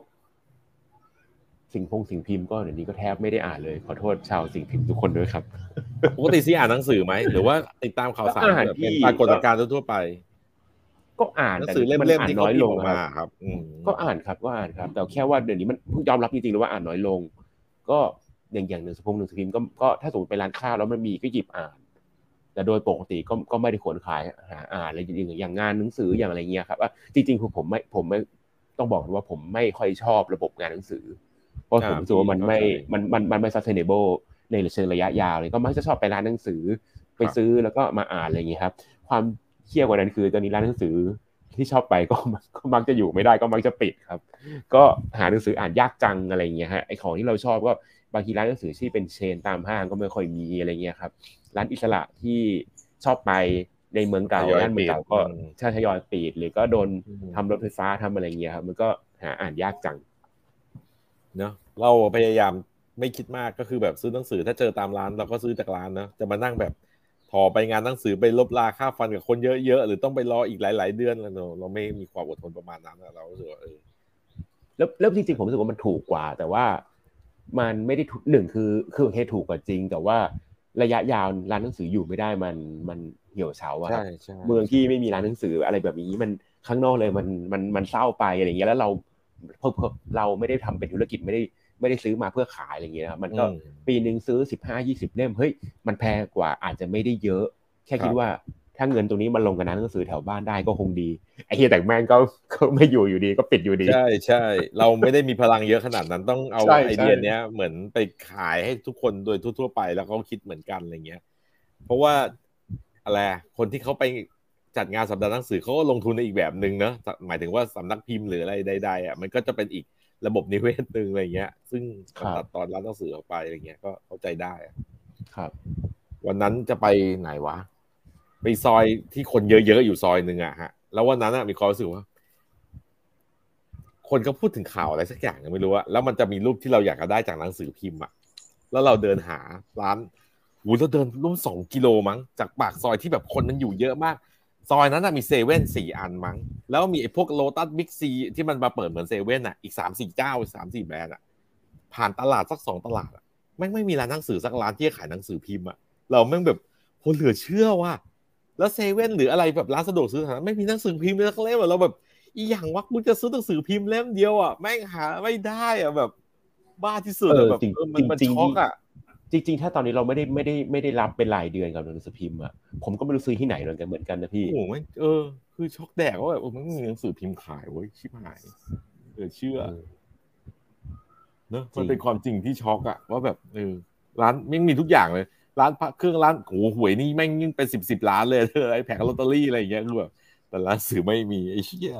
ไม่มีเออว่าแปลกจริงเออเออเออเออผมก็นึกไม่ออกกันว่าจริงๆต้องไปต้องไปซื้อที่ไหนต้องไปหาที่ไหน ไม่ได้แบบตอนนี้ไม่ได้หาของยากแบบหาพ็อกเก็ตบุ๊กเลยนะคือกูจะเอาหนังสือพิมพ์อะเบเบเบเลยอะเออมันยังหาไม่ได้เลยอะแบบเหลือเชื่อโอ้โหพี่มันมีอันหนึ่งอันนี้ตลกดีตอนทำงานอยู่ที่เก่า มันมีแบบจับฉลากกับกับที่ออฟฟิศอะไรอย่างเงี้ยครับ ตอนสิ้นปี แล้วก็คล้ายๆมันเป็นเหมือนกับเป็น buddy อะคือครับเราไม่รู้ว่าเป็นใครแต่น้องก็ส่งข้อความมาหาได้แล้วน้องแม่งบอกว่าพี่คะหนูอยากได้หนังสือมูราคามิค่ะ ฮารุกิมูราคามินะครับครับ ของนักเขียนชาวญี่ปุ่น ญี่ปุ่น แต่ว่าขอไม่เอา Norwegian Wood ผมก็โอเคได้ เดี๋ยวไปหา พี่เชื่อไหมว่าผมวันนั้นผมขับรถ อยู่ครึ่งวันนะครับ แถวบ้านเนี่ยไม่ได้เข้าเมืองอะผมแม่งไม่สามารถหาร้านหนังสือที่มีหนังสือมุดมูราคามิได้เลยว่ะพี่ทั้งทั้งที่มันก็ค่อนข้าง mainstream นะใช่ไหมขายดีอะถ้าเทียบว่าเด็กเขาอ่านเออวัยรุ่นฮิตอะเออ ใช่แต่คือแบบตามห้างไม่มีว่ะห้างนั้นไม่มีห้างนี้ไม่มีคือ สุดท้ายต้องไปแบบเออคือคือขับเข้าเมืองถึงถึงจะมีอะไรอย่างเงี้ยครับเออ ตลกดีเหมือนกันว่าแบบเออหนังสือมูราคามิแม่งหาไม่ได้เว้ยมันเลยกลายว่ามันต้อง force ให้เราไปซื้อออนไลน์ซื้ออะไรต่างๆหรืออะไรอย่างนี้เนาะแบบมันก็ทำให้ยิ่งอุตสาหกรรม หรืออะไร landscape ของร้านหนังสือมันก็ยากเข้าไปอีก อืมอืมอืมจริงครับโอเคถ้ามีลูกจะสอนเรื่องการเรียนในโรงเรียนให้กับเขายังไง โอ้โหถ้ามองย้อนกลับไปงานประเภทไหนที่ทำแล้วเป็นตัวเองเอาเดี๋ยวเอาเอาทีละคำถามแล้วกันเอาเอาทีละเอาทีจะละสอนข้อเรื่องการเรียนอ่าในโรงเรียนให้กับเขาอย่างไรโอ้เออว่าไม่มีอันนี้ลูกด้วยใช่ไหมจริงๆจะอินไหมเนี่ย ไม่มีลูกครับ ใช่ก็จริง ๆก็ แต่ว่ามีหลานพี่ก็มีหลานสามคนนะครับ พี่ชายสองคนก็มีเขาก็มีมีลูกทั้งคู่ แล้วก็อย่างของน้องแฟนเขาก็ก็มีหลาน ก็เขาก็มีลูกมีหลานสามคน จะสอนเรื่องการเรียนในโรงเรียนให้กับเขายังไง การเรียนในโรงเรียนเหรอ เออคือผมไม่ไม่ไม่คือผมโดยส่วนตัวผมไม่เชื่อเรื่องเรื่องหลักสูตรไม่เชื่อเรื่องของในโรงเรียนอยู่แล้วอะครับ คือคือไม่ไม่ได้บอกไม่ดีนะครับ แต่ผมแค่รู้สึกว่ามันเป็นหลักสูตรที่มองโดยคือคีหลักสูตรในประเทศไทยหลักของโรงเรียน มันเป็นวิชาที่เก่ามากเลยครับ หลักสูตรต่างๆ มันถูกคิดแบบมันเบสอยู่บนแบบปีสองห้าสองหนึ่งหรืออะไรอย่างนี้ใช่ไหมครับหลักสูตรทั่วๆทั่วๆไปหรืออะไรเงี้ยแล้วก็มันเหมือนมาถูกปรับปรุงอีกทีก็ตอนแบบสองห้าสามหกหรืออะไรเงี้ยผมไม่ผมไม่คิดว่ามันจะตอบโจทย์โลกยุคที่หมุนเปลี่ยนไปไวขนาดนี้แล้วอะไรอย่างเงี้ยครับครับ ผมเลยชอบมากที่อย่างเราเรียนสาธิตไม่แน่ใจข้อผิดขอขออภัยคือสาธิตเกษตรหรืออะไรที่เขาเหมือนว่าอย่างลูกเสือเขากลายไปเป็นวิชาเอาตัวรอดเป็นอะไรอย่างนั้นอะอืผมคิดว่า ในโรงเรียนผมเชื่อว่ามันควรจะต้องเป็นอาจจะต้องเป็นเรียนอะไรแบบที่แบบเป็นเป็นสกิลอันการเอาตัวรอดหรือเปล่า ทักษะความรู้เนี่ยเฮ้ยโลกยุคนี้มันมีความรู้อยู่เต็มไปหมดเลย อาจถ้าผมมีลูกก็คงอาจจะทุกวันนี้ก็คือบอกหลานเหมือนกันแต่ถ้าเกิดว่ามีลูกของตัวเองก็คงจะ ในโรงเรียนก็เรียนเพื่อให้ได้สังคมด้วยได้ทักษะเอาตัวรอดหรืออะไรอย่างเงี้ย แต่ว่าครับความรู้ต่างๆ ที่อยากจะรู้เนี่ยอ่าอ่ามันอาจจะต้องเป็นแบบไปหาจากข้างนอกไปไปเรียนรู้จากข้างนอกเอาอะไรอะไรอย่างนี้อาจจะ อาจจะตอบโจทย์ได้มากกว่าครับอืมอืมอืมคิดคิดแบบนั้นนะครับ คือไม่ไม่ได้ไม่ได้ว่าไม่ได้คอมเพลนเรื่องว่าโรงเรียนไม่ดีหรืออะไรเงี้ยแต่ผมแค่รู้สึกว่าโลกมันหมุนเร็วเกินไปจนโรงเรียนมันอาจจะอาจจะไม่ได้ไม่ได้ตอบโจทย์ทักษะทุกวันนี้มากนักนะครับ อย่างเมื่อสักประมาณหลายเดือนก่อน พอดีว่าเคยไปฟังระบบการเรียนรู้แบบใหม่ที่ของทางสตาร์ทอัพชื่อ SkillLane เขา develop ขึ้นมากับทางจุฬาธรรมศาสตร์ ธัญบุรีแล้วก็มหาลัยเชียงใหม่มั้งครับ ที่เขาจะผลักดันให้กลายเป็นการเรียนรู้ตลอดชีวิตนะครับ ที่สมมุติเราเข้าไปสมมติผมเข้าไปฝึกงานที่ออฟฟิศพี่สยามฮัลโหลปาร์ตี้อย่างเงี้ยครับผมฝึกงานอาจจะขอฝึกงานสักหกเดือน ผมอาจจะได้เครดิต อะไรบางอย่างในเป็นหน่วยกิจมา แล้วผมเอาหน่วยกิจเนี้ยสะสมไว้เลยเลยอะไปขอรับเป็นปริญญาตรีเป็นหรือเป็นปริญญาโทหรือเป็นอะไรอย่างเงี้ยขึ้นมาได้คือคือการที่มันมีสิ่งนี้เกิดขึ้นบนโลกผมว่า มันตอบ มันตอบชัดเจนแล้วว่าระบบหลักสูตรการเรียนการสอนในในระบบปกติที่เกิดขึ้นมาอะคาเดมี่ปกติอะมันมันไม่ฟิตอินกับโลกใบใหม่แล้วอะครับ ครับอืมผมจะพูดเรื่องนี้ก็จะยาวอะพี่ว่าพี่จะค่อนข้างอินหนักเลยอะยิ่งมีลูกสามคนแล้วเรียนสามโรงเรียนเนี่ยเออแบบโอ้ยมันบ้าๆบอๆเลย แล้วมันกลายว่าอะไรอะมันถูกออกแบบมาเพื่อให้เรียนไปสอบจริง ๆ แหละ แล้วมันก็ใช่ลืมไปแบบที่เรารู้สึกกันนะเนาะ แล้วระบบที่ครูอย่างมหาวิทยาลัยเดี๋ยวนี้ก็จะเห็นว่า เราสมมุติถ้าเราเทียบเนาะเขาก็จะ require แบบด็อกเตอร์หรือว่าแบบเรียนสูงๆอะครับ แล้วก็ต้องมี research มี paper มีอะไรต้องตีพิมพ์วิชาการมันถึงเห็นการทุจริตที่เขาแบบว่า เอาที่มันชื่อเพิ่งไปจะใส่มีไปเรื่องซื้อว่าอ่าอ่าอะไรอไปย่างเงี้ยซื้อเครดิตในนั้นมา ใช่ครับซึ่งมันก็จะพบไงว่า หลาย ๆ ครั้งที่เราเจอด็อกเตอร์ที่เขามี เขาอาจจะเก่งมากๆเลยนะเรียนเก่งละแต่เขาอาจจะไม่เคยทำอะไรเลยอะ่ะ เพราะเขามีอาชีพเรียนอย่างเดียวมาตลอดชีวิตอะ่ะ อืม ในขณะที่เราจะเห็นว่าแบบอย่างต่างประเทศเนี่ย professor เขาก็จะเป็น practitioner ด้วยที่แบบว่าเออทำงาน ได้รับรู้ความเปลี่ยนแปลงของโลกที่มันปัจจุบันหรือเงื่อนไขทางธุรกิจจริง ๆ แล้วก็เอาเรื่องพวกนี้มาสอนเอาเด็กมันกระโดดข้ามไปข้ามมาระหว่าง academic กับตัว ธุรกิจหรือความเป็นไปของโลกอะไรเงี้ย มันก็เลยค่อนข้างมันเลยค่อนข้างก้าวหน้าเนอะต่างประเทศ เพราะว่ามันเรียนแล้วมันเอามาใช้จริงได้ถูกทดสอบจริง ๆ ในโลกจริงๆอะไรเงี้ย ในขณะที่ของเราอะมันอาจจะเป็นโลกที่แบบเหมือนเขาเรียกบอกหอคอยงาช้างก็มันคือ มันก็เรียนแล้วก็เป็น paper แล้วมันก็ไม่ได้ถูกเอามาอัด app apply อะไรในโลกจริง ๆ ได้อะไรเงี้ยก็เลยรู้สึกมันค่อนข้างน่าเศร้า แล้วเราก็จะเห็นว่าอย่างระบบ วัดผลครูอะก็ต้องไปวัดผลจากเปเปอร์จาก KPI นู่นนั่นนี่อะไรไม่รู้เต็มไปหมดเลยอะซึ่งในความคิดเราว่าแบบเออถ้ามันจะเอาแบบบือบืองงๆนะจะวัดผลครูก็ต้องไปดูวัดผลที่เด็กปะวะคือถ้าสอนแล้วเด็กมันเก่งอะ ก็แสดงว่าครูแม่งเก่งดิอะไรเงี้ย ไม่ใช่ว่าครูแบบไปทำไอ้นู่นทำไอ้นี่เยอะแยะไปหมดเลยจนไม่มีเวลาสอนอะ แล้วเด็กซึ่งมันเป็นหน้าที่โดยตรงของครูว่า เขามีหน้าที่ที่จะเปลี่ยนให้เด็กคนหนึ่งมีคุณสมบัติที่มันเปลี่ยนแปลงจากต้นเทอมไปถึงปลายเทอมเนี่ยว่าเขาเป็นได้ความรู้เพิ่มขึ้นมี skill มีทักษะอะไรอีกมากมายมากขึ้นเนี่ย มันไม่ได้ใช้เวลากับตรงนั้นเลยอะเรารู้สึกเออมันก็เลยกลายว่าแบบผิดที่ผิดทางไปหมดอะไรเงี้ยก็เลยเข้าใจได้ว่าระบบมันมันถูกออกแบบมาเพื่อ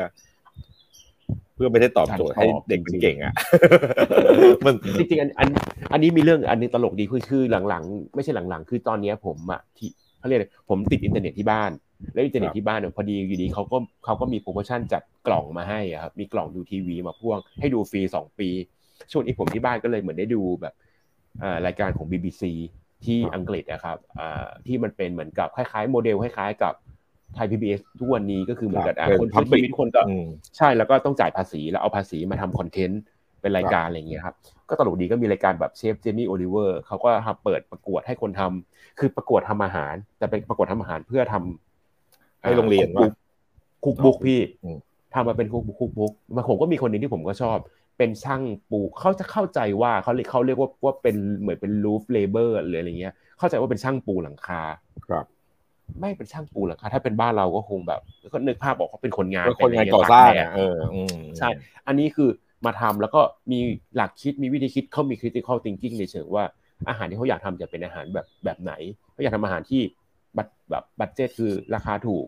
คุณภาพดีแบบทุกคนอิ่มท้องหรืออะไรเงี้ย คือเขารอบก็เขารอบไปลึกอะไรเงี้ยครับ คือเนี่ยคือมันเป็นแม้กระทั่งคนที่คือพอมันเป็นเทศเจริญแล้วการศึกษามันดีครับเนี่ยมันทำให้คนหนึ่งคนแม้จะประกอบอาชีพเป็นช่างช่างปูหลังคา ช่างซ่อมหลังคา ก็ยังมีความคิดในเชิงแบบในเชิงเหมือนกับ aesthetic กันเรื่องของ marketing เรื่องอะไรอย่างเงี้ยคือผมว่าเออบ้านเราอาจจะหาก็อาจจะยากนิดนึงอะไรเงี้ยในการที่เด็กที่ ประกอบอาชีพแล้วก็เอ้ยมีคิดในข้อ thinking ในเรื่องอื่นๆ ในเรื่องต่างๆ ด้วยครับอืมก็เราก็ต้องพยายามกันต่อไปครับ เราก็ต้องมีความหวังกันต่อไปแล้วกันนะพูดรู้สึกว่า เดี๋ยวได้แหละได้แหละ จะเศร้าหมองไปหน่อยนะอ่า ข้อต่อมา ถ้ามองย้อนกลับไปงานประเภทไหนที่ทำแล้วเป็นตัวของตัวเองมากที่สุดครับนะ ถามเหมือนดารานะแบบยากจังเลยพี่เพราะจริงๆคือคือ เป็นตัวตัวเองมากที่สุดเหรอผมว่ามันขึ้นกับช่วงเวลาด้วยครับขึ้นอยู่กับขึ้นอยู่กับในในแต่ในแต่ละช่วงด้วย ผมคิดว่ามันก็ทุกช่วงทุกอะไรก็เป็นก็เป็นตัวเองแหละ แต่แค่ว่า เรามนุษย์เราก็เปลี่ยนไปเรื่อยๆเนาะพี่ก็แค่ไอของที่เคยฟิตตอนนั้น มันตอนนี้ก็แค่อาจจะอาจจะไม่ฟิตแล้ว เลย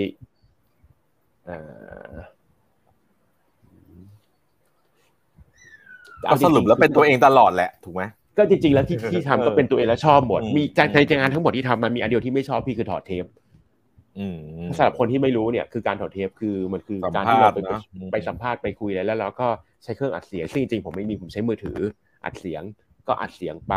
จนคุยจบ แล้วกลับมาผมก็เปิดเทปมันเปิด recorder ฟัง แล้วก็ พิมพ์ออกมาว่าไอ้ที่คุยกันอะ มันเป็นยังไงคุยอะไรไปบ้างก็พิมพ์ออกมา ให้มันกลายเป็นเป็นข้อความก็จะจากข้อความนั้นน่ะใช่ แล้วก็มาเรียบเรียงให้มันอันนี้ คือผมมาพิมพ์ช้าพี่ผมมาพิมพ์สัมผัสไม่ได้แล้วผมก็พิมพ์ด้วยใช้นิ้วชี้พิมพ์อะเพราะฉะนั้นเวลาคนอื่นถอดเทปกันอะอะผมจะถอดเทปนานกว่าคนอื่นประมาณแบบห้าเท่าอะคือเทปชั่วโมงหนึ่งอะคนอื่นไม่ถอดกันสองชั่วโมงครึ่งสองชั่วโมงเสร็จ ผมมันจะถอดประมาณสี่หรือห้าชั่วโมงเพราะแบบ แม่งกลับไปกลับมาอะไรเงี้ย อันนี้เป็นของที่ไม่เป็นตัวเองที่สุดเลยแต่มันต้องทำก็เป็นส่วนหนึ่งของของงานอะไรเงี้ยครับ เออสกิลพอพูดแล้วพี่แม่งนึกถึงนี่เลยว่ามันมีคลิปหนึ่งที่เคยสัมภาษณ์ยาเหลงเป็นโฟเรนโพลิซีเป็นคนสิงคโปร์แล้วคนก็จะมารายการเนี้ย แล้วก็จะบอกพี่อยากไม่ทำคอนเทนต์ดีไซเนอร์ต่างประเทศอีกอะพี่แม่งทำซับไตเติลอยู่สองอาทิตย์อะกูไม่ต้องทำงานอะไรเลยอะเฮียกูไปนั่งแปลนั่งพิมพ์แบบ เฮียอะไรวะทำไมแบบจะบ้าเหรอทำคลิปไม่ได้นานเลย แต่แบบมึงใช้เวลาทำอยู่สองอาทิตย์อะไม่ต้องทำมาหากินอย่างอื่นเลยพี่แบบโอ้ไม่ได้วะทำทำจริงพี่อันเนี้ยไม่ได้เลย ผมก็เคยมีอย่างนี้เหมือนกันแล้ว ที่ต้องนั่งนั่งทำซับอะเฮียทำซับนี่คือแบบ มันทรมานมันมันมันคือสำหรับคนที่พิมพ์ช้านะแม่งทรมานและเพนฟูมากผมแบบเคยทำต้องทำซับจริงๆแล้วแบบร้องไห้อะ ไม่เอาแล้วไม่ทำแล้ว แต่เราก็รู้สึกว่าเอ้จริง ๆ แล้วมันน่าจะลองบอกแล้วให้มันให้มันพิมพ์นะเหมือนโทรศัพท์ที่มันมีอะก็ยังไม่เคยเทสนะว่าตกลงมันแอคคิวเรแค่ไหนยังไงอะไรเงี้ยเออภาษาอังกฤษอะพอได้แต่ภาษาไทยบางทีมัน มันก็จะผิดเลขผิดน้อยครับ แล้วสุดท้ายเราก็ต้องมาเหมือนแบบ ต้องมาตามหาว่ามันผิดตรงไหนอะไอเฮียเหนื่อยอีกเหนื่อยในคลิปอีกระดับหนึ่งอ๋ออันนี้ทีมงานเขาขึ้นมาให้ว่าเนี่ยอันเนี้ยพี่ทำซับเองแบบ โอ้โห กูนั่งแปลนั่งพิมพ์นั่งอะไรแบบว่า อย่างโหดนั่นแหละพี่เหนื่อย อันนี้ซับไทยนี่จริง ๆ แล้วว่าทรมาน จริงๆซับอะไรก็เหนื่อยทั้งนั้นนะครับทรมานหมด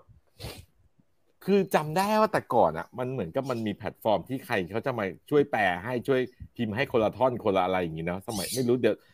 ทำไมตอนนั้นเราก็เข้าใจว่า YouTube มีเว้ยแต่ว่ามันเคยมียุคหนึ่งอะที่ ใครสามารถมาอาสาสมัครแบ่งกันพิมพ์แบ่งกันเขียนซับให้ได้อะไรเงี้ย แล้วพอเราเข้ามาอ้าวไม่ไม่มีแล้วเหรอวะทำไงล่ะเนี่ยกูต้องแปลเองเหรออะไรเงี้ยแบบชิบหายเลยตอนแรกก็กล่าวว่าเออถ้าเกิดมีกระถินแบบผู้รู้ที่เขาพิมพ์เร็วๆหรืออะไรมาช่วยเนี่ย เราก็ยินดีจะแบบทำรายการต่างประเทศเนาะเพราะว่าก็มีเพื่อนอยู่เยอะพอสมควรอะไรเงี้ย แต่ว่าพอแบบนี้กูไม่เอาแล้วเหนื่อย เสียงาน เสียงานจริงพี่คือคนอื่นทำคุ้มกว่าไงเราเราทำแล้วเรารู้สึกไม่คุ้มเออแบบจริงจริงจริงขอบคุณนะครับสำหรับคำถาม เออ น่าสนใจ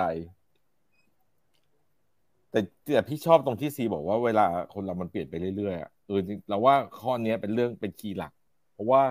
ทุกคนแหละเนาะมันก็จะเปลี่ยนไปเรื่อยๆ ได้เรียนรู้สิ่งใหม่ ๆ หรือว่าแต่ก่อนเราก็เป็นคนที่ชั่วกว่านี้เยอะ ตอนนี้ก็ไม่ใช่ว่าไม่ชั่วนะ แต่เราว่าเราเป็นคนที่ดีขึ้นนะเออเรารู้สึกว่าเราค่อนข้างมั่นใจว่าเราพยายามปรับปรุงตัวเสมอมาอะไรอย่างเงี้ยดังนั้นเนี่ยแต่ช่วงเวลาเราก็เรียนรู้ หรือเป็นตัวเองในแบบ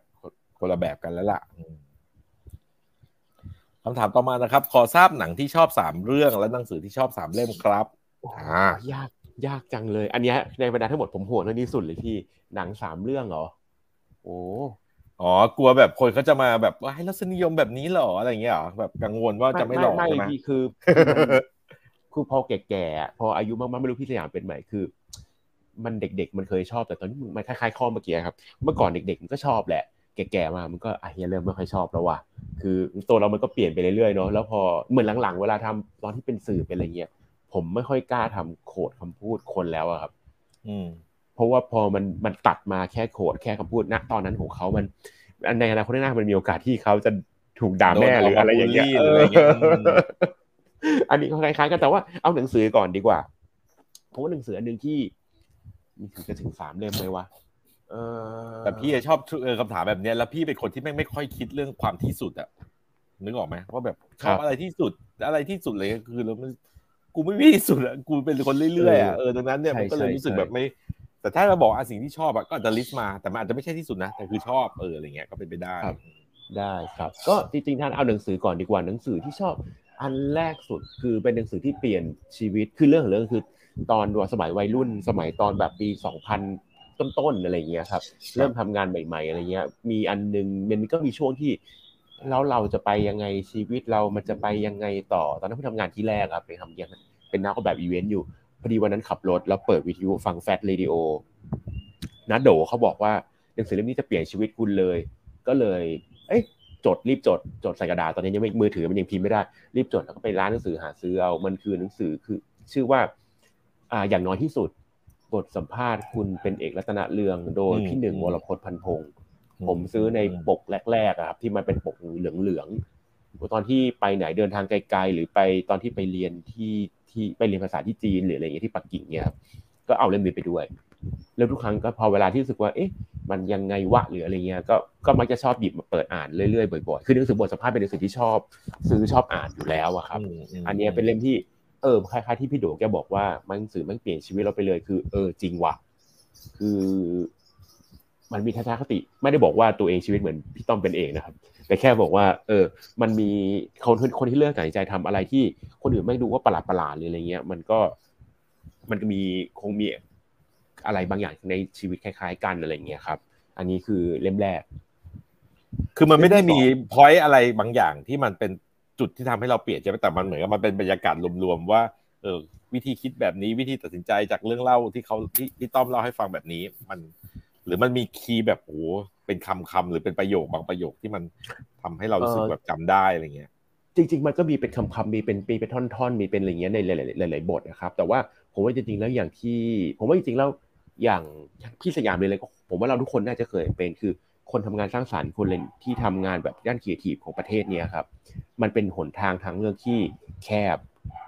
ชายขอบเอาเราเรียกว่าเราแม่เราแม่เป็นคนชายขอบเป็นเอาไซเดอร์ของสังคมประมาณหนึ่งนะครับ คืออธิบายไปคนก็ไม่ค่อยเข้าใจ เราก็มีความรู้สึกว่าไอ้ของเราทำเนี่ย มันเราจะแอบรู้สึกโดดเดี่ยวนิดๆนะครับดีไหมวะ โอ้ไม่วะแต่หนังสือเล่มนี้มันจะให้เหมือนกับว่าอ๋อคนที่ทำมาเล่มเล่มนี้อย่างเป็นตลอดมาคือเขาก็เหมือนกับมันมันแบบเป็นการปลอบประโลมนิดๆว่ามันก็เป็นแบบนี้ละมึงเดี๋ยวมึงก็อ่าก็มันก็เป็นเรื่องปกติที่ต้องเจอ แล้วรู้สึกว่าเราไม่ได้โดดเดี่ยวซะเกินไปอะไรเงี้ยพอดีว่าโชคดีที่แกดังแกแกทำหนังแล้วได้ตังค์อะไรเงี้ยก็บอกว่าถ้าแกช่วงทำหนังไม่ได้ตังค์ซึ่งก็มีบ้างแกก็อาจแกก็บอกก็ยังทำอยู่มันก็จะเป็น อะไรเงี้ยคือผมแค่รู้สึกว่ามันทำให้เปิดโลกของเด็กหนุ่มจบใหม่ที่เฮ้ยมันก็ไม่ได้แบบเดียวดายอะไรขนาดนั้นอะไรเงี้ยครับ อืมแล้วช่วงหลังนี้เราจะชอบคิดอย่างนี้เว้ยว่า ถ้าแบบอาชีพต่างๆเนาะสมมติถ้าใครเราชอบพูดกันนะว่า ไม่ว่าใครอาชีพไหน ถ้าเป็นตัวท็อปอะในวงการนั้นๆอะมันจะต้องรวยนึกออกไหม อืมอืมเออชอบคิดแบบไม่ว่าจะเป็นเชฟ ไม่ว่าจะเป็นดาราไม่ว่าจะเป็นช่างกระเป๋าหรืออะไรอย่างเงี้ย คือแบบ แต่เราคิดนักออกแบบที่มันรวยแบบรวยแบบรวยน่าอิจฉาเนี่ยเราก็ยังนึกไม่ค่อยออกนะนึกออกไม่ค่อยออกเลยมันเลยทำให้รู้สึกว่า เออว่าประเทศนี้มันคงไม่ค่อยให้ค่ากับไอไอสิ่งนี้ก็เลยโอเคพอทำใจได้นึกออกไหมถ้าเกิดว่าเป็นผู้กำกับหรืออะไร มันเนื้อออกว่าผู้กำกับมันก็ไม่มีใครที่แบบโห มีบ้านรวยหรืออะไรอย่างเงี้ยเออมีเรือยอร์คาร์อะไรอย่างเงี้ย แบบเราว่ามันมันไม่ได้ไปเบอร์นั้นอะที่แบบเห็นแบบเป็นแพรเป็นอะไรนักอะเออเราก็รู้สึกก็โอเคแหละแต่มันมีนะไม่ใช่ว่าไม่มีเดี๋ยวเดี๋ยวพูดแล้วเดี๋ยวไอคนในอาชีพเราน้องๆก็มีแล้วก็มีแล้วครับแต่แต่ไม่ได้หมายความว่า เวลาเรานึกถึงเวลาแบบโหดาราหรืออะไรเงี้ยที่แบบโอ้ฟูฟ้าหรือนักธุรกิจหรืออนุธุรกิจมันเห็นอยู่แล้วเนาะหรือแบบว่า แม่ครัวหรือเชฟหรืออะไรเงี้ยเราว่ามันมันมีคนที่เรารู้สึกว่าเออชีวิตเขาดีแบบแตกต่างเป็นแรงบันดาลใจอะเออที่เราพูดยังไม่ได้หมายว่าเราอยากรวยนะ แต่เราคิดว่ามันจำเป็นต่อคนรุ่นหลังๆอะน้องๆนุ่งนุ่งที่แบบจบออกมาแล้วเขาสึกว่าเออเขาเห็นแบบเอองานดีด้วย แล้วมีชีวิตที่แบบเออมันมันดื่มตาอ้าปากได้ มันโอ้อวดได้อะไรเงี้ย ไม่ได้หมายว่าจะต้องวัตถุนิยมขนาดนั้นนึกออกปะแต่ถ้าเกิดว่าแบบที่พูดเรื่องเนี้ยครับ ก็ขอโทษที่อาจจะเสียเวลานิดนึง คือตอนเราเรียนจบมาแล้วเราเห็นพวกพี่ๆที่เขาไปคุยกันงานก่อตั้งสมาคมอะ แล้วเราเห็นเขาเป็นไอดอลไงแล้วเขาบอกเออผมจะเลิกทำแล้วผมจะไปขายของ ผมจะไปเล่นหุ้นอะไรอย่างเงี้ย เรารู้สึกแบบโหไม่เข้าอะ เราไม่กำลังเพิ่งเข้ามาสู่อาชีพนี้เรามองพี่พี่เขาเป็นดาราเป็นไอคอนอะ แต่เขาบอกว่าเขาแบบเขาเฟลกับอาชีพเนี้ยเขาเหมือนกับเขาแบบทำไม่ได้ไม่มีคนเห็นคุณค่าหรือแบบ รู้สึกไม่มีเกียรติไม่มีศักดิ์ศรีอะไรเงี้ยเออเราเลยรู้สึกแบบ มันมันดูเคว้งคว้างนะสำหรับเราตอนนั้นนะแบบพี่โอ้พี่เขาแม่งดังขนาดนี้แล้วเขาแบบจะไม่ทำแล้วอะแล้วกูจะจริงจะอยู่ได้ไหมอะไรเงี้ยเออเรารู้สึกแบบมันมันต้องการคนบางอย่างที่แบบเป็นเป็นแบบอย่างที่ดีว่าเมืองมันอยู่ได้เลยครับ อืมอืมอืมจริงครับถัดมาอันยังฟังแล้วมันเศร้าไหมเนี่ยฟังแล้วมันเศร้าไหมก็เศร้าพี่ก็เศร้าพี่ แต่ว่ามีมีเล่มที่สองอันนี้คือไปสัมภาษณ์เขาตอนที่ทำงานอยู่อะไรเงี้ยครับ คือ เอ่อชื่ออะไรวะโทษสุดท้ายเดี๋ยวนะเป็นเป็นการ์ตูนของทางสำนักพิมพ์บันบุกอะครับ ชื่อ เดี๋ยวนะ ผมขอขอเสิร์ชไปด้วยเลยขอได้เลยได้เลยน่าจะชื่อครัวบ้านๆมั้งครับ หรือเปล่าวะเชียไม่ได้ตอนแรกคิดว่าจำได้ทำไมจำไม่ได้ แล้วก็ไม่รู้ มันจะเป็นอย่างนี้ครับบางคมารั้งลิเราเป็ก็นจะคิทเช่นครับ ครัวบ้านๆของสำนักพิมพ์บันบุก คือออ่าเดี๋ยวน้องคนณเขีแชยนร์หน้าจอให้ออนหน่อยนะครับเป็นเขาเป็นเป็นนักวาดการ์ตูนอะไรเงี้ยครับ แล้วก็เขาเขียนเล่าบรรยากาศแบบอาหารเหนือเชียงรายเป็นผ่านออกมาเป็นผ่านลักษณะเป็นเป็นการ์ตูนเป็นเป็นคอมิกเป็นมังงะเป็นอะไรอย่างเงี้ยครับ คือผมแค่คิดว่า เออ น่ารักดีคือปกโดยปกติอะประเทศนี้ทุกอย่างมันก็มักจะเป็นแบบความยึดโยงแบบ ไทยอาหารไทยต้องแบบมีขนบมีอะไรไทยกลางต้องเป็นแบบต้องเป็นอย่างงู้นต้องเป็นอย่างเงี้ยผมว่าอันเนี้ยคือ ก็พอก็พูดถึงแบบอาหารเหนือครับ แล้วในการ์ตูนทุกอันอะทุกช่องอะมันพูดเหนือหมดหมายถึงว่าแล้วก็อู้กับเมือง อู้กำเมืองแต่แค่ว่ามีอ่าศัพท์ไทยกลางอะอยู่ข้างล่างอ่าอยู่อะไรอย่างเงี้ยครับผมว่าเอ้ยจริง ๆ ก็แบบนี้สิคือคนกรุงเทพจะมาอ่านไม่ได้ก็ช่างแม่ง ก็ช่างมันเถอะไม่เป็นไร คืออมอืมก็คำเมืองมันก็สวยงามมันก็สง่าคือหลังๆ พอ ไปได้ได้ไปต่างจังหวัดได้ไปอะไรเงี้ยหลายๆอย่างมองโลกเราก็รู้สึกว่าเฮ้ยคนต่างจังหวัดคนอะไรมันก็มีมันก็มีมันก็มีแอสเซทเขามีแอสเซทที่ที่ดีงามอะครับเขาไม่จำเป็นจะต้องมาทำตัวพยายามจะเป็นแบบมา ใส่ทุกอย่างให้มันเป็นเข้ามาตรฐานของภาคกลางก็ได้เขาทำทุกอย่างที่เป็นที่เขาทำอะก็ดีนี่ผลงานนี้ก็ดีผมก็ชอบ คือเขาก็เขียนการ์ตูนออกมาสนุกบางอันบางเมนูแบบปุอะไรนะอ่องปูอะไรเงี้ยผมก็สัมภาษณ์เสร็จคุยเสร็จว่าเอ้ยไปหาซื้อกินบ้างอยากรู้ว่ามันเป็นไงอะไรเงี้ยครับ เออก็น่ารักดีผมก็แค่คิดว่าจริงๆแล้วต่างจังหวัดเลยอะไรเขาควรจะมีอำนาจในการจัดการมีมีคอนเทนต์มีอะไรที่เป็นของเขาโดยที่ไม่ต้องมาผ่านไอ้ความแบบรัด ภาคกลางอะไรเงี้ยเซ็นทรัลไลท์แบบนั้นได้แล้วอะไรเงี้ยครับเฮ้ยแต่ดีใจนะว่ามันดีขึ้นเยอะนะ เดี๋ยวนี้เรารู้สึกใช่ว่าแบบใช่คนที่เขาเป็นแบบขุนพลของแต่ละแต่เขากลับไปพัฒนาบ้านเกิด หรือว่าไปทำอะไรดี ๆ ให้บ้านเมืองเขาอะไรเงี้ย เรารู้สึกแบบเออเจ๋งอะเพราะว่าหลายๆครั้งเรามองจากสายตาคนนอกเนาะเพราะเราเวลาไปเห็นแบบ ชาวบ้านเขาทอผ้าหรือเขาทำกิจกรรมอะไรที่มันเป็นของเขาอะเราแค่คิดเล่นๆนะว่าแบบ โหถ้าจะมันย้ายโลเคชันนี้ฝีมือแบบเนี้ยไปอยู่ญี่ปุ่นหรือไปอยู่สแกนดิเนเวีย คนมึงพกนี้รวยไปแล้วใช่ไหมคือนี่แบบโหเขาเขาถูกทิศแค่แบบว่าเขาแค่เอาเวลาว่างจากการทำไร่ไถนาแล้วมาทำสิ่งเนี้ย แล้วก็ขายแบบเหมือนราคาวัตถุดิบอะแต่ไม่ได้ขายเป็นราคางานฝีมือหรือไม่ได้ขายเป็นราคาแบบใช่ศิใช่ลปินอะเรารู้สึกแบบใช่ใช่โหไม่มีใคร ทำอะแล้วกลายว่าลูกหลานก็ไม่สานต่ออะแล้วศิลปะประเภทเหล่านี้มันก็จะหายไปซึ่งน่าเสียดายอะแล้วรู้สึกว่าเออเดี๋ยวนี้มีคนเขาไปโปรโมทในสิ่งเหล่านี้มาทำไลฟ์ทำอะไรงานศิลปะที่มันเป็นช่างท้องถิ่นเนาะเรารู้สึกเออเขาเริ่มอยู่ได้ลืมตาอ้าปากหรือเริ่มดีขึ้นมีการแบบเออตามงานครูคนนั้นครูคนนี้อะไรเงี้ยเรารู้สึกเออดีใจอืมอืมแล้วก็ถ้าหนังสือที่ชอบอีกเล่ม โอ้โหยากจังเลือก เลือกยากจริง เอออ่าเรื่องมาจากข้างหลังอะเรื่องมาสักเล่มหนึ่งครับหืมก็ชอบหลายเล่มมากเลยพี่ โอ้ยากจังอะระหว่างที่คิดอยู่นี้ฝากครับคำถามมานะ ไม่เห็นมีใครคอมเมนต์กันเลย พวกเราไหนใครดูอยู่นะครับ รบกวนด้วยชวนคุยหน่อยนะ อ๋อมันมีอีกอีกอันหนึ่งครับ อันนี้เป็นคู่มือประจำตัวเป็ดเลยครับ มันชื่อว่าเอ่อเอ่อแป๊บหนึ่งนะพี่ อยู่นั่งหน้าพัดลมอะหรืออะไรทำไมมันมีเสียงวูบวูบวูบตลอดเวผมลาผมผมแค่มันอยู่ตรงอ๋อขอโทษครับ ก็มีมันมีลมพัดลมเป่าเข้ามานิดหน่อยผมเป่าคอมหน่อยพี่มันร้อนอ๋อโเอันนี้ครับชื่อหนังสือชื่อว่า Range ของสำนักพิมพ์ซอมมันเป็นการบอกว่า อันนี้คือคู่มือมนุษย์เป็ดเลยพี่ครับ การรู้แบบเป็ดนี้จะรู้รู้กว้างดีกว่ารู้ลึกอะไรอย่างเงี้ยครับครับ ก็สนุกดีครับ มันเป็นก็เป็นรวมคนเขียนที่เขามีงานวิจัยมีอะไรที่บอกว่า การที่ความเป็นเป็ด มันดียังไง มันเรียนทำให้คนรอบรู้อะไรยังไงบ้างอะไรอย่างเงี้ยครับ จริง ๆ อันนี้คือเป็นไบเบิลประจำตัว อ่านเพื่อพัฒนาเดี๋ยวไปหมาอ่านบ้างความมั่นใจ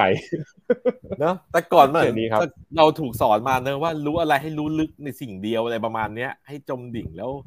พอแบบทำหลาย ๆ อย่างชอบหลาย ๆ อย่าง แล้วจะรู้สึกว่าไม่ถนัดสักอย่างแล้วแบบจะอยู่ไม่ได้เหมือนไปเป็นโดนสาบว่าแบบมึงจะไม่มีวันเจริญอะไรเงี้ย เออแต่ว่าใช่ใช่ใช่ใช่พอโลกยุคใหม่มันกลายเป็นว่าเออคนที่ทำหลาย ๆ อย่างรู้หลายอย่างได้อะมัน มันน่าจะเอาตัวรอดได้มากกว่า ก็เลยมีมีความเสี่ยงน้อยกว่า จากการถูกดิสลอฟจากความเปลี่ยนแปลงอะรู้สึกเออเว้ยก็ค่อนข้างอุ่นใจ ครับนี่ครับ จริงจริงจริงอันนี้ก็อ่านแล้วก็อุ่นใจครับ คืออยากให้อยากไปรู้ลึกรู้เฉพาะด้านก็คงทำไม่ได้แล้วพี่แก่แล้วแล้วก็ไม่ได้เก่งแบบนั้นก็อ่านนี้ก็อ๋อหลอกตัวเองว่า โอเค เราแม่งยังโอเคอยู่ แต่พี่ว่าถ้าถอดออกมาครับ พี่ว่าซีเป็นคนที่รู้ลึกเฉพาะด้านนะ แบบซีเป็นคนอุ๊ยที่รู้รู้ในเรื่องว่าแบบอะไรอะ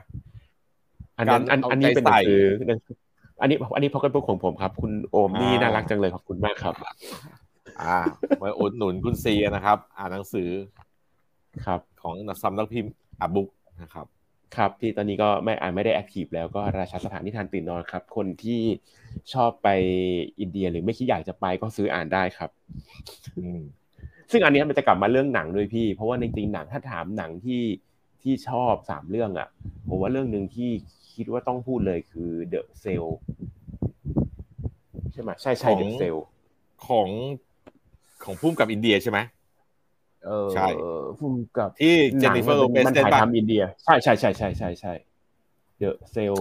เฮ้ยเขาเป็นพุ่มกับดังสมัยตอนที่เราเริ่มทำงานเลยอะเป็นพุ่มใช่ใช่ใช่โฆษณามาก่อนแล้วค่อยมาทำหนังใหญ่ใช่ใช่ใช่ตอนอาร์ตเดริแล้ชันวก็มันจะแบบบ้าคลั่งใช่มากครับใช่แล้วก็คือหลังคือผมอะดู The Cell แล้วก็รู้สึกว่า เชี่ยคือเป็นเออผู้กำกับทาร์เซมที่ใช่ ใช่ใช่ใช่ที่เหมือนกับแบบ art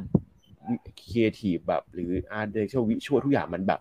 พี่แม่งอะไรวะอะไรเงี้ย แล้วผมอะเอาเรื่องนี้ไป search อ่านไปไปไปชอบชอบเข้าไปอ่านใน IMDb หรืออะไรเงี้ย ก็พบว่าอันเนี้ยเรื่องเนี้ย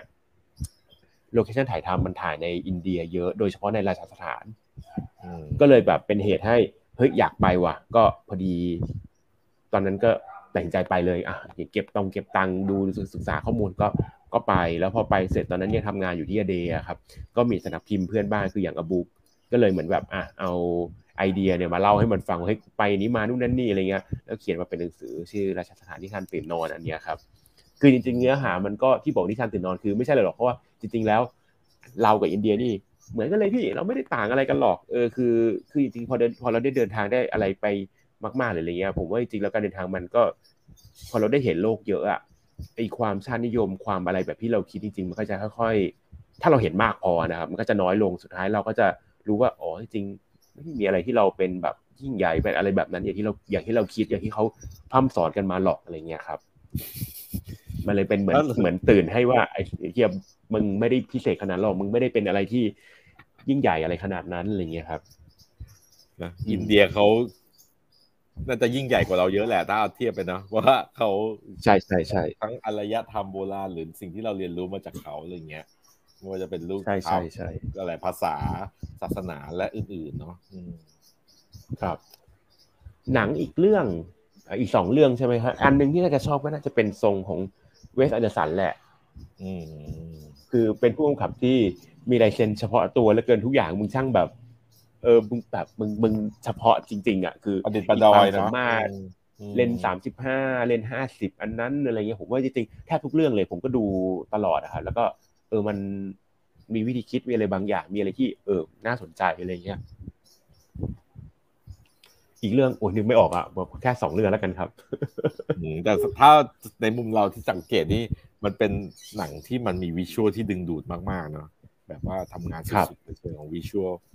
ภาพสวยอะไรเงี้ยอืมอาร์ตใช่ดิใช่ชั่นเพ้อเพ้อๆหน่อยอะไรเงี้ยครับแต่จริงๆที่ที่ไม่ไม่กล้าพูดคือหนังหลังอื่น ๆ ที่ชอบดูผมมาติดอนิเมะพี่ยิ่งช่วงนี้ติดเละเทะเลยคือมตอนนี้กลายเป็นเดี๋ยวช่วยแนะนำหน่อยแปลงช่วยแนะนำหน่อย มีเรื่องไหนเดี๋ยวเผื่อแฟนรายการจะไปตามดู เราก็ไม่ค่อยได้ดูอนิเมะอืมในอนิเมะพี่ในดวงใจเลยนะผมว่า Monster เนี่ย peak เป็นอนิเมะเก่าอะนะครับ Monster ก็ดีแบบโ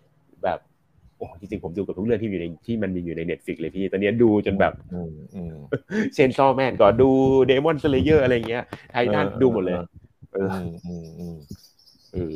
เนอะเราเห็นมันฮิตกันแต่เรารู้สึกว่าเราไม่ได้ดูเลยว่ะอืมดีดูเถอะพี่ลองดูนะผมกำลังผมไม่ค่อยได้ดูหนัง ไม่ค่อยได้ดูซีรีส์แล้วครับ เล่นเป็นแบบเฮียอนิเมะอย่างเดียวเลยครับ เราดูกันแต่เกาหลีว่ะช่วยเพราะแฟนพี่ดูหรือเปล่า ไม่อยากจะพูดเลยว่าเราเป็นคนเดียวในบ้านที่ดูอะโอเค ได้ครับจบคือลูกมันแบบไปคุยกับคนอื่นอะ บอก เออ บ้านเราอะวันอื่นแม่เขาดูซีรีส์เกาหลีกันเนาะบ้านเราไม่มีแต่พ่อเราดูอะมันพูดด้วยอารมณ์ไหนวะ มันอายหรือมันอะไรก็ไม่รู้อะแล้วเราก็เออว่ะโอเค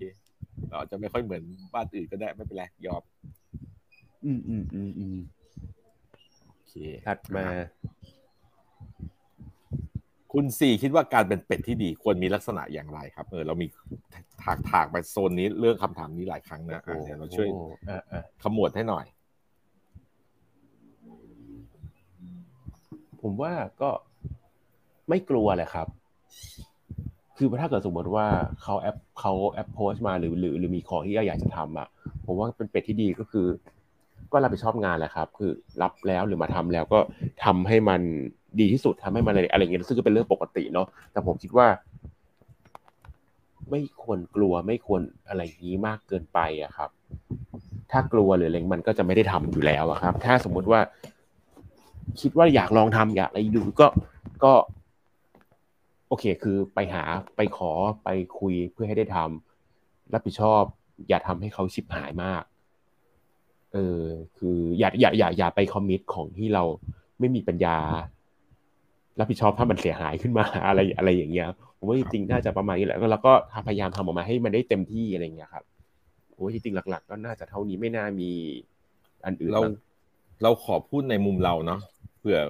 ในท่านผู้ชมอาจจะลองไปคิดดู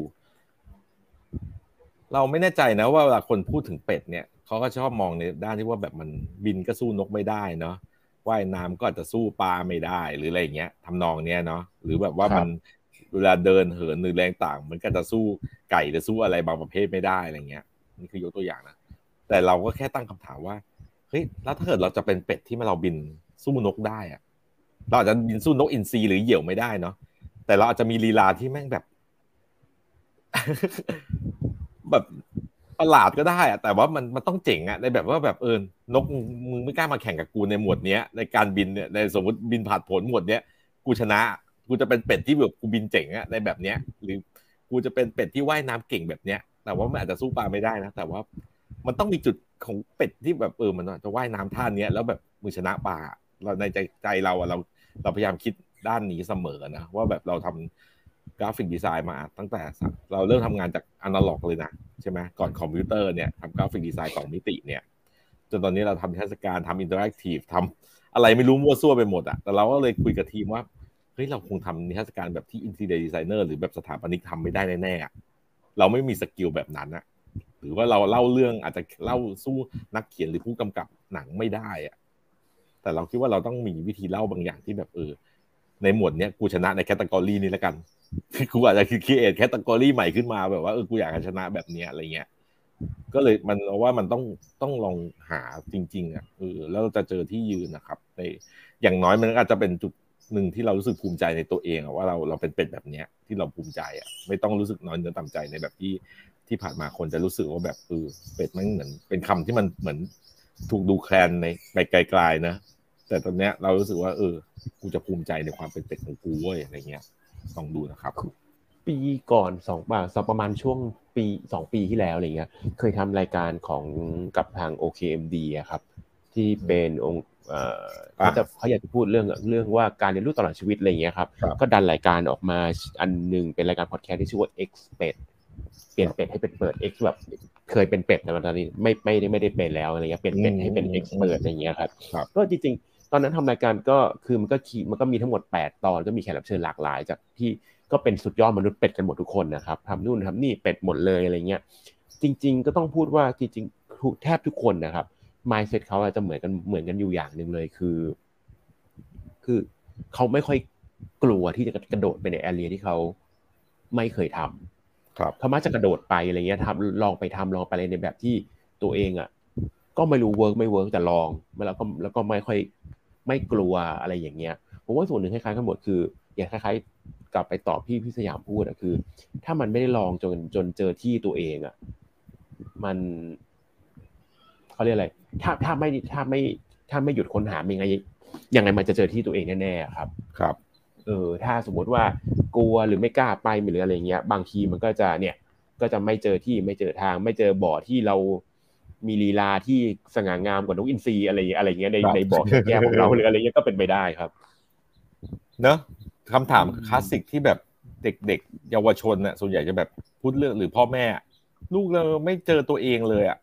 เรารู้สึกว่าแบบมึงไม่มีทางเจอตัวเอง ถ้าเกิดว่านั่งก้มหน้ากดโทรศัพท์มือถืออยู่กับที่อะแน่ๆหรืออยู่ในห้องแน่ๆเออ การเจอมันต้องแบบ มันต้องลองแล้วมันก็สกัดอันที่มันไม่ใช่ทิ้งไปเรื่อยๆครับ แล้วเราว่ามันมันจะเจอจากการที่เราได้ได้ทดลองจริง ๆ อะ แล้วเราก็พบว่าเออเรา อาจจะชอบมันหรือถูกจริตกับมันอะไรเงี้ยนะครับลองครับออกเออลองเสนอให้ให้ลองคิดมุมนี้ดู แล้วก็ลองออกไปกล้ากล้าใช้ชีวิตดูนะครับ ครับครับ ในงานสัมภาษณ์ มีวิธีอย่างไรให้ได้ประเด็นหรือความคิดที่ต้องการจากคนที่มีบุคลิกลักษณะแตกต่างกันครับอันนี้จะเป็นในฐานะนักสัมภาษณ์ก็เดี๋ยวนะ ถ้าอย่างนี้คือผมว่าแยกเป็นสองเรื่องเนาะคือคนที่มีบุคลิกลักษณะแตกต่างกันนะครับผมว่าอันนี้อันนี้เป็นประสบการณ์ ว่าวิธีที่เราจะคุยจะสื่อสารจะ มันเป็นระหว่างความมันเป็นความสัมพันธ์ระหว่างมนุษย์กับมนุษย์แหละครับ คือคนที่ไม่ค่อยกล้าพูดอะทำไงให้เขามันต้องมีวิธีอัปเดตหรือไอซ์ยังไง หรืออะไรอย่างเงี้ยผมว่า ผมว่าอันเนี้ยก็เป็นเรื่อง ค่อนข้างปกติก็คนที่ไฮเปอร์พูดเก่งอะก็แค่ถามประคองประคองเฉยๆหรืออะไรเงี้ยผมว่าอันอันเนี้ยก็เป็นทักษะไม่ก็แตกต่างกันแต่ละคนก็ต้องต้องดูหน้างานดูปัญหาเฉพาะหน้าเนาะแต่ผมว่าทำไงให้ได้ประเด็นหรือความคิดอะครับเออในแวดวงบรรดากองบรรณาธิการเวลาที่เข้าไปเริ่มทำอะครับ ผมก็จะไม่จะชอบถูกจับมา เป็นถูกบรรยายถูกเล่าว่าต้องทำอย่างไม่ไม่ไม่ใช่ไปเล่านะแต่ว่า ตอนที่ไปเริ่มทำเพราะว่าผม กระโดดเข้าไปทำจากการที่เป็นช่างภาพเป็นกราฟิกเป็นอะไรเงี้ยครับเจ้านายก็จะบางทีก็จะหยิบไปว่าต้องทำยังไงบ้างหรืออะไรเงี้ยเขาจะบอกเลยว่าบางทีกับดักของคนที่ทำเป็นคนทำ content creator หรืออะไรเงี้ยครับมักจะถูกเริ่มคิดมันจะเริ่มผิดพลาดจากนี้พี่คือ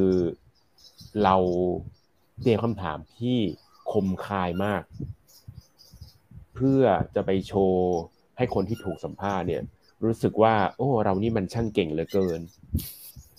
เก่งเราช่างเป็นคนที่ความคิดแหลมคมก้าวไกลเหลือเกินหรืออะไรอย่างอินเงี้ยเทลเล็กชวลเนาะอืมใช่ จริง ๆ แล้ว จากการที่เคยตามคนอื่นออกไป ดูน้องฝึกงานหรือไปใช้เอง หรืออะไรเงี้ยล้มหน้าฟาดก็บ่อยอะครับคำถามคมๆพูดอย่างนั้นน่ะมักจะไม่ค่อยได้ของที่เราอยากได้พี่มักจะไม่ได้ประเด็นที่เราอยากได้ มักจะไม่ค่อยได้อะไรเลย อย่างเดียวที่ได้คือได้โชว์ว่าเราเราแม่งเก่งแค่ไหนหรืออะไรเงี้ยครับ จริงๆ คำถามง่าย ๆคำถามปกติ เนี่ยแหละครับ ที่ทำให้เรามักจะได้ได้ประเด็นหรือได้ความคิดที่ต้องการมากกว่าครับ ซึ่งผมว่าจริงๆแล้วคล้ายๆกันเวลาที่ที่สยามน่าจะชักน่าจะเข้าใจมากเวลาที่ลูกค้าบอกว่าอยากได้อะไร อยากได้สิ่งนั้น อยากได้สิ่งนี้คำถามง่ายๆครับ เช่นทำไมทำไมคุณอยากได้สิ่งนี้ได้แล้วได้แล้วยังไงทำแล้วมันดียังไงอืมแล้วมันมันมันมันกลับมาหาแบรนด์กลับมาหาบิสเนสยังไง ทำแล้วมันได้อะเนี่ยผมว่าจริงๆของพวกอย่างเงี้ยครับ ที่ถามว่าดูโง่ด้วยซ้ำแต่แต่มันจะช่วยทำให้ ไอ้ของเราอยากได้อยากได้มากมากกว่า คือคือต้อง ไม่ต้องห่วงว่าตัวเองจะดูโง่ครับเพราะครับเพราะจริงๆแล้วประเด็นไม่ได้อยู่ที่ว่าเราจะดูโง่ไหมคือคนอ่านหรือคนที่อะไรเงี้ยอยากได้สิ่งนั้นมากกว่า ซึ่งจริง ๆ พอทุกวันนี้มาทำงานที่ได้ไม่ใช่ไม่ใช่คนไม่ใช่นักไม่ใช่คนทำคอนเทนต์แล้วอะครับไอ้คำถามโง่ๆพวกเนี้ยก็ช่วยชีวิตผมไว้ได้หลายครั้งมากเลยครับคำถามที่เป็นคำถามพื้นฐานอะเออโง่ๆเลยพี่คือแบบเนี่ยทำทำไมเหรอพี่ แล้วทำไมถึงต้องทำแบบนี้มันไม่มีทางอื่นเหรอทำแล้วมันได้อะไร เออแล้วแล้ว มันคนแล้วคนอื่นเขาทำยังไงกัน อะไรอย่างครับพวกอย่างเงี้ยครับเออมันเป็นคำถามพื้นฐานนะเนาะที่ใครๆก็ต้องใช่อยากรู้แหละ มันใช่ใช่คือถ้าเกิดใช่ว่ามันตอบคำถามพื้นฐานไม่ได้ แล้วเราจะไปถามคำถามที่มันสูงส่งใช่ใดๆอะไรเงี้ยเราก็จะแบบมันเพราะเบสิกเรายังไม่รู้เลยเนาะอืมใช่ใช่ใช่แล้วสิ่งที่เรารู้สึกสำหรับนักสัมภาษณ์อย่างที่เราสังเกตดู รวมถึงตัวเองที่เวลาเราไปหาลูกค้าเนี่ย เราว่า skill อะมันไม่ใช่คือการถามว่ะมันคือการฟัง ใช่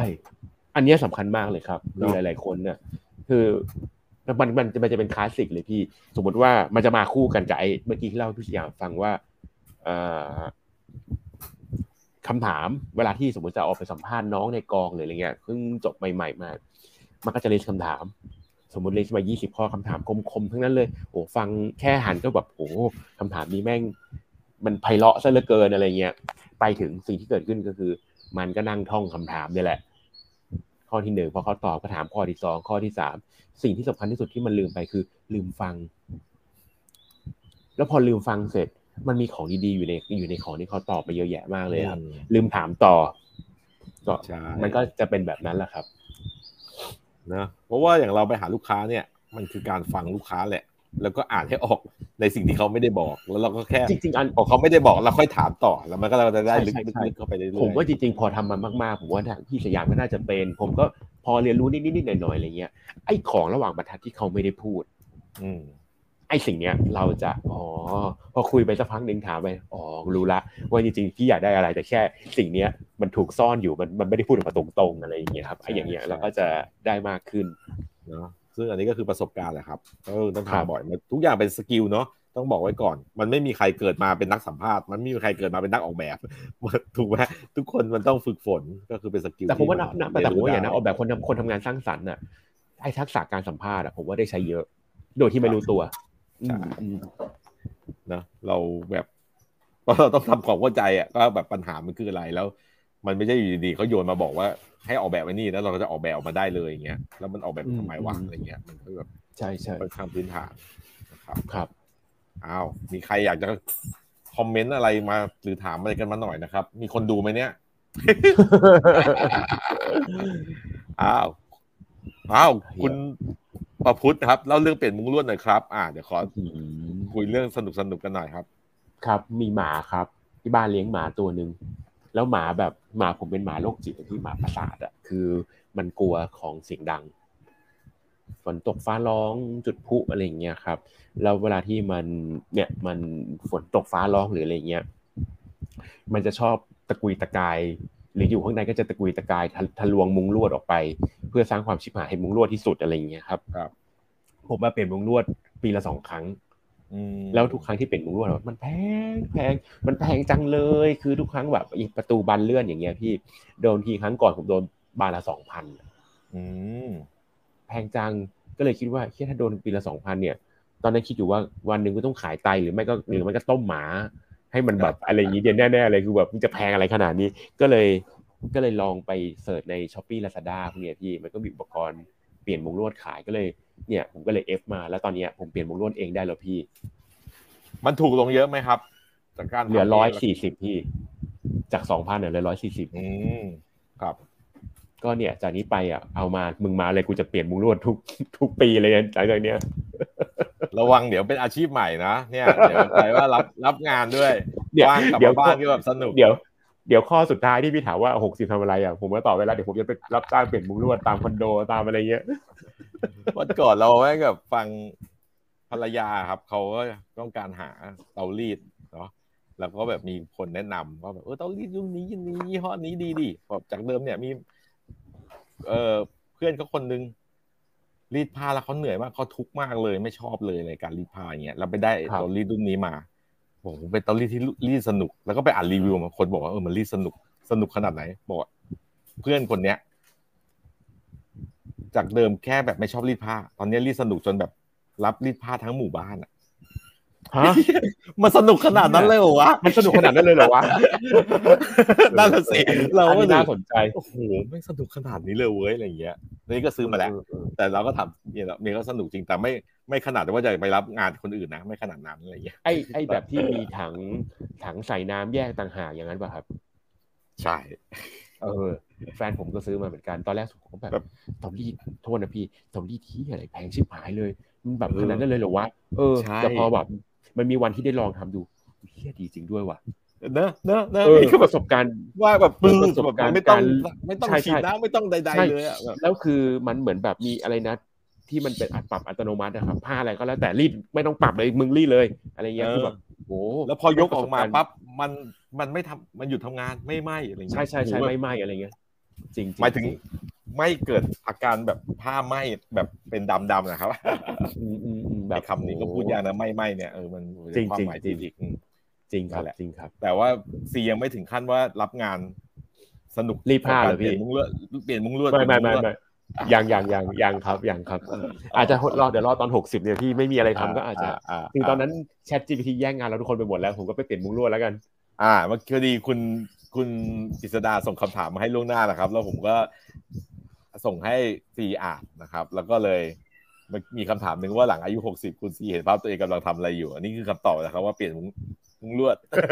รับงานรับงาน โอเค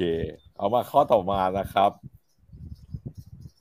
ทำงานมาหลากหลายบริหารการเงินอย่างไรครับ โอ้มันเป็นปัญหาผมมากเลยพี่รายการ My Business สำหรับชาวเป็ดที่ไม่เปลี่ยนงานบ่อยๆครับ ตอนนี้ผมปัญหาใหญ่ๆของผมข้อนึงคือ ผมไม่มีกองทุนสำรองเลี้ยงชีพ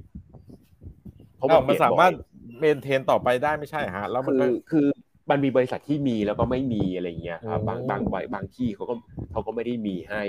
บริษัทที่ที่มีก็เสือกอยู่ไม่นาน อะไรเงี้ยผมก็เลยไม่มีก็ทุกวันนี้ก็เลยเหมือนกับ ก็ ก็ออมเงินเองหรืออะไรเงี้ยก็ซื้อแล้วจะมีประกันสังคมปะ มีมีมีมีประกันสังคมประกันสังคมก็ถือว่าช่วยนิดหน่อยใช่ใช่แต่ว่าก็ก็มีพวกแบบคือจริง ๆ ผมว่าหลัก ๆ ผมก็แยกเป็นสองส่วนนะครับ คือส่วนที่ป้องกันไม่ให้ชีวิตตัวเองลำบาก แล้วก็ป้องกันที่ไม่ให้เกิดแบบโรคร้ายแรงแล้วเราหมดตัวอะไรอย่างเงี้ยก็คือมีประกันชีวิตประกันสุขภาพปกติก็ถ้ามาตรฐานทั่วๆไปอะไรเงี้ยครับ แล้วก็ก็เก็บเงินออมเงินลงทุนบ้างซื้อกองทุน ปีที่แล้ว แทบอยากจะโดดตึกโดดแทบจะอยากจะโดดตึกตามกองทุนลงไปครับ ก็แดงเพือกหมดอะไรเงี้ย ปีนี้ก็เห็นสีเขียวๆบ้างก็ชีวิตก็สดชื่นดีใจขึ้นครับผมเป็นเรื่องสำคัญเนาะผมว่าเผอิญว่าเราต้องยอมรับแบบว่าเราไม่ได้ถูกสอนมาตั้งแต่เด็กอะครับ ถ้าเกิดคนดูผู้ชมรายการเราแบบกำลังเด็ก ๆ หรือกำลังอะไรอยู่ ผมว่าเรื่องพวกนี้รู้ก่อนก็ดีนะครับ จะได้บริหารจัดการได้ตั้งแต่เนิ่นๆ แล้ว เรื่องของดอกเบี้ยเรื่องของอะไรพวกเนี้ย เวลามันเป็นตัวสำคัญหรืออย่างพวกหุ้นเฮิรนอะไรเงี้ย เวลามันผ่านเนี่ย มันโตขึ้นเยอะจริง ๆ ถ้าเทียบกับว่ามาทำตอนตอนแก่แล้วแบบนี้มันมันมันสู้ไม่ไหวเงินเฟ้อครับ ใช่ใช่ก็จริง ๆ อันนี้คืออย่างเรื่องการบริหารการเงินคือหัวข้อหลัก ๆ ปัจจัยหลัก ๆ ที่ทำให้ตอนที่ไปแมทเทอร์ที่ ที่มีฐานไฟค่อนข้างเด็กนะครับ แล้วตัดสินใจทำรายการไปดาวหรือยังขึ้นมาแล้วเนื้อหาหลักๆ ก็จะเป็นเรื่องพวกนี้ครับประกันซื้อแบบไหนซื้ออะไรดีคือจริง ๆ ผมก็มีที่ใส่เสียอย่างหนึ่งคือ ไม่ใช่ไม่ใช่ไม่เรียกว่าที่ใส่เสียแล้วกันคือ เวลาที่เรามีความสนใจอยากรู้ใครรู้หรืออะไรอย่างเงี้ยครับ ถ้ามันเอาไปเมิร์ชรวมกับงานเราทำได้ โอ้ชีวิตก็ดี เหมือนกับเรามีของอยากรู้ ทำให้เราตัวเองได้รู้จะได้ตังค์ด้วยได้เงินด้วยดีนี่เออ ก็ดีนี่มีคนมีมีคนมาจ่ายของที่เราอยากรู้อะไรเงี้ยครับ ก็มักจะเอาคำถามที่เราอยากรู้เนี่ยไปอยู่ในรายการที่เราทำนี่รายการต่างๆที่เราทำหรืออะไรเงี้ยนิดๆหน่อยๆไปสอดไปสอดแทรกไว้อีกอะแล้วหรือยังก็จะมีเรื่องของพวกแบบเนี่ยการเรื่องของการบริหารจัดการการเงินการลงทุนอะไรเงี้ยค่อนข้างเยอะอย่างอย่างคำนี้ของเอชก็จะมีเรื่องส่วนตัวแบบที่กูมีรายใครสิทธิ์ว่ายังไงดีอะไรเงี้ยก็จะมีพวกนี้ผสมเข้าไปอยู่ด้วยครับ หรอมิดไลท์แล้วเหรอ คุณยังเด็กๆเลยไม่ใช่หรอ มันมันคือในเชิงเหมือนกับ เรียกว่า ไม่เชิงไม่พี่อย่างนี้ต้องพูดว่ามิดไลท์อยู่เดี๋ยวนี้มันเร็วขึ้นเพราะประสบความสำเร็จแล้วแล้วชีวิตยังยังยังอยู่ไปทำไรอย่างเงี้ยหรอไม่ไม่ไม่ไม่ไม่ไม่ไม่คือบางทีมันหาที่ทางหาตัวเองหาหาที่ให้ตัวเองต่อไม่ได้อะไรอย่างเงี้ยครับ มันก็จะมีเรื่องแบบแบบนั้นอะไรเงี้ยก็จะอยู่ในแบบเขามีคับเอชก็จะมีใส่ไว้หยอดหยอดไว้อะไรอย่างเงี้ยครับ มีบ้าง เพราะว่าก็เป็นชีวิตที่หลากหลายนะของคนแต่ละวัยแต่ละที่เขาได้เรียนรู้แล้วก็ได้เรียนรู้จากคนอื่นเนาะโอเคหวังว่าพอจะช่วยนะครับการบริหารการเงิน จริง ๆ แล้วผมว่าเป็นเรื่องใหญ่นะเพราะว่าคนรุ่นเราอย่างเมื่อกี้ที่คุยกันอะว่าเราต้องทำงานกันไปตลอดแหละ เพราะว่ามันค่าใช้จ่ายอะไรมันสูงขึ้นค่าของชีพมันสูงขึ้นแต่ว่ารายได้เรามันไม่ได้สูงเป็นอัตราส่วนเดียวกับค่าใช้จ่ายเนาะมันก็เลยทำให้เราแบบเงินเก็บอะไรอาจจะไม่ มากพอที่เราจะอยู่ได้ไปจนถึงแบบที่แบบผู้ใหญ่ก็เป็นเกษียณไปนั่งไปเที่ยวอย่างเดียวอะไรเงี้ยเออช่วยไม่ได้ เกิดมาในยุคที่มันยากลำบากก็ต้องขยับถ้าเราถ้าเราเกิดเร็วกว่านี้สักยี่สิบปีอะชีวิตเราจะสบายมากเลยพี่พอยมันคือว่าพอมันเป็นเอเจนโซซายตี้เดี๋ยวไม่ใช่เอจจิ้งนะคือเอเจนคือตอนนี้เราเป็นสังคมผู้สูงอายุไปแล้วอะมันเลยทำให้ครับ เออ เราก็ต้องดูแลตัวเองแหละ จะไปหวังให้ลูกหลานหรืออะไรระบบสวัสดิการอะไรของรัฐมาช่วย เพราะว่าจำนวนประชากรในอนาคตมันลดลงใช่ไหมเด็กเด็กมันเกิดน้อยลงอย่างเงี้ยเออมีแต่คนแก่แต่ไปหมดนั่นแหละแต่ว่ารัฐมันก็ต้องคาดหวังให้คนไม่ไม่เลิกทำงานแหละคนแจกก็ยังต้องทำงานอยู่อะก็ช่วยไม่ได้ จริงจริงจริงจริงครับ จริงครับ เป็นโครงสร้างปัญหาของทั้งโลกครับเผอิญว่าพวกเราซวยอยู่ในประเทศที่เสือกแก่ก่อนรวย ไม่ใช่รวยก่อนแก่ เราก็เลยต้องเหนื่อยต่อไปเพราะเรายังไม่รวยตามตามลูกพี่ญี่ปุ่นไปติดติดอืมเย่โอเคคำถามถัดไปนะครับ มีวิธีการปรับตัวและเรียนรู้สิ่งใหม่ ๆ อย่างไรบ้างครับ อ่าอือหือก็คล้ายๆที่ต่อไปเมื่อกี้แหละครับ ก็จริง ๆ คือปรับตัวหรือคือไม่ปรับตัวเลยเลยพี่เพราะจริงๆแล้ว เราก็ยอมรับว่าเราไม่รู้แหละ คือคือผมว่าจริงๆแล้ว มันเป็นคล้ายๆเขาเรียกอะไร ผมคิดผมรู้สึกว่า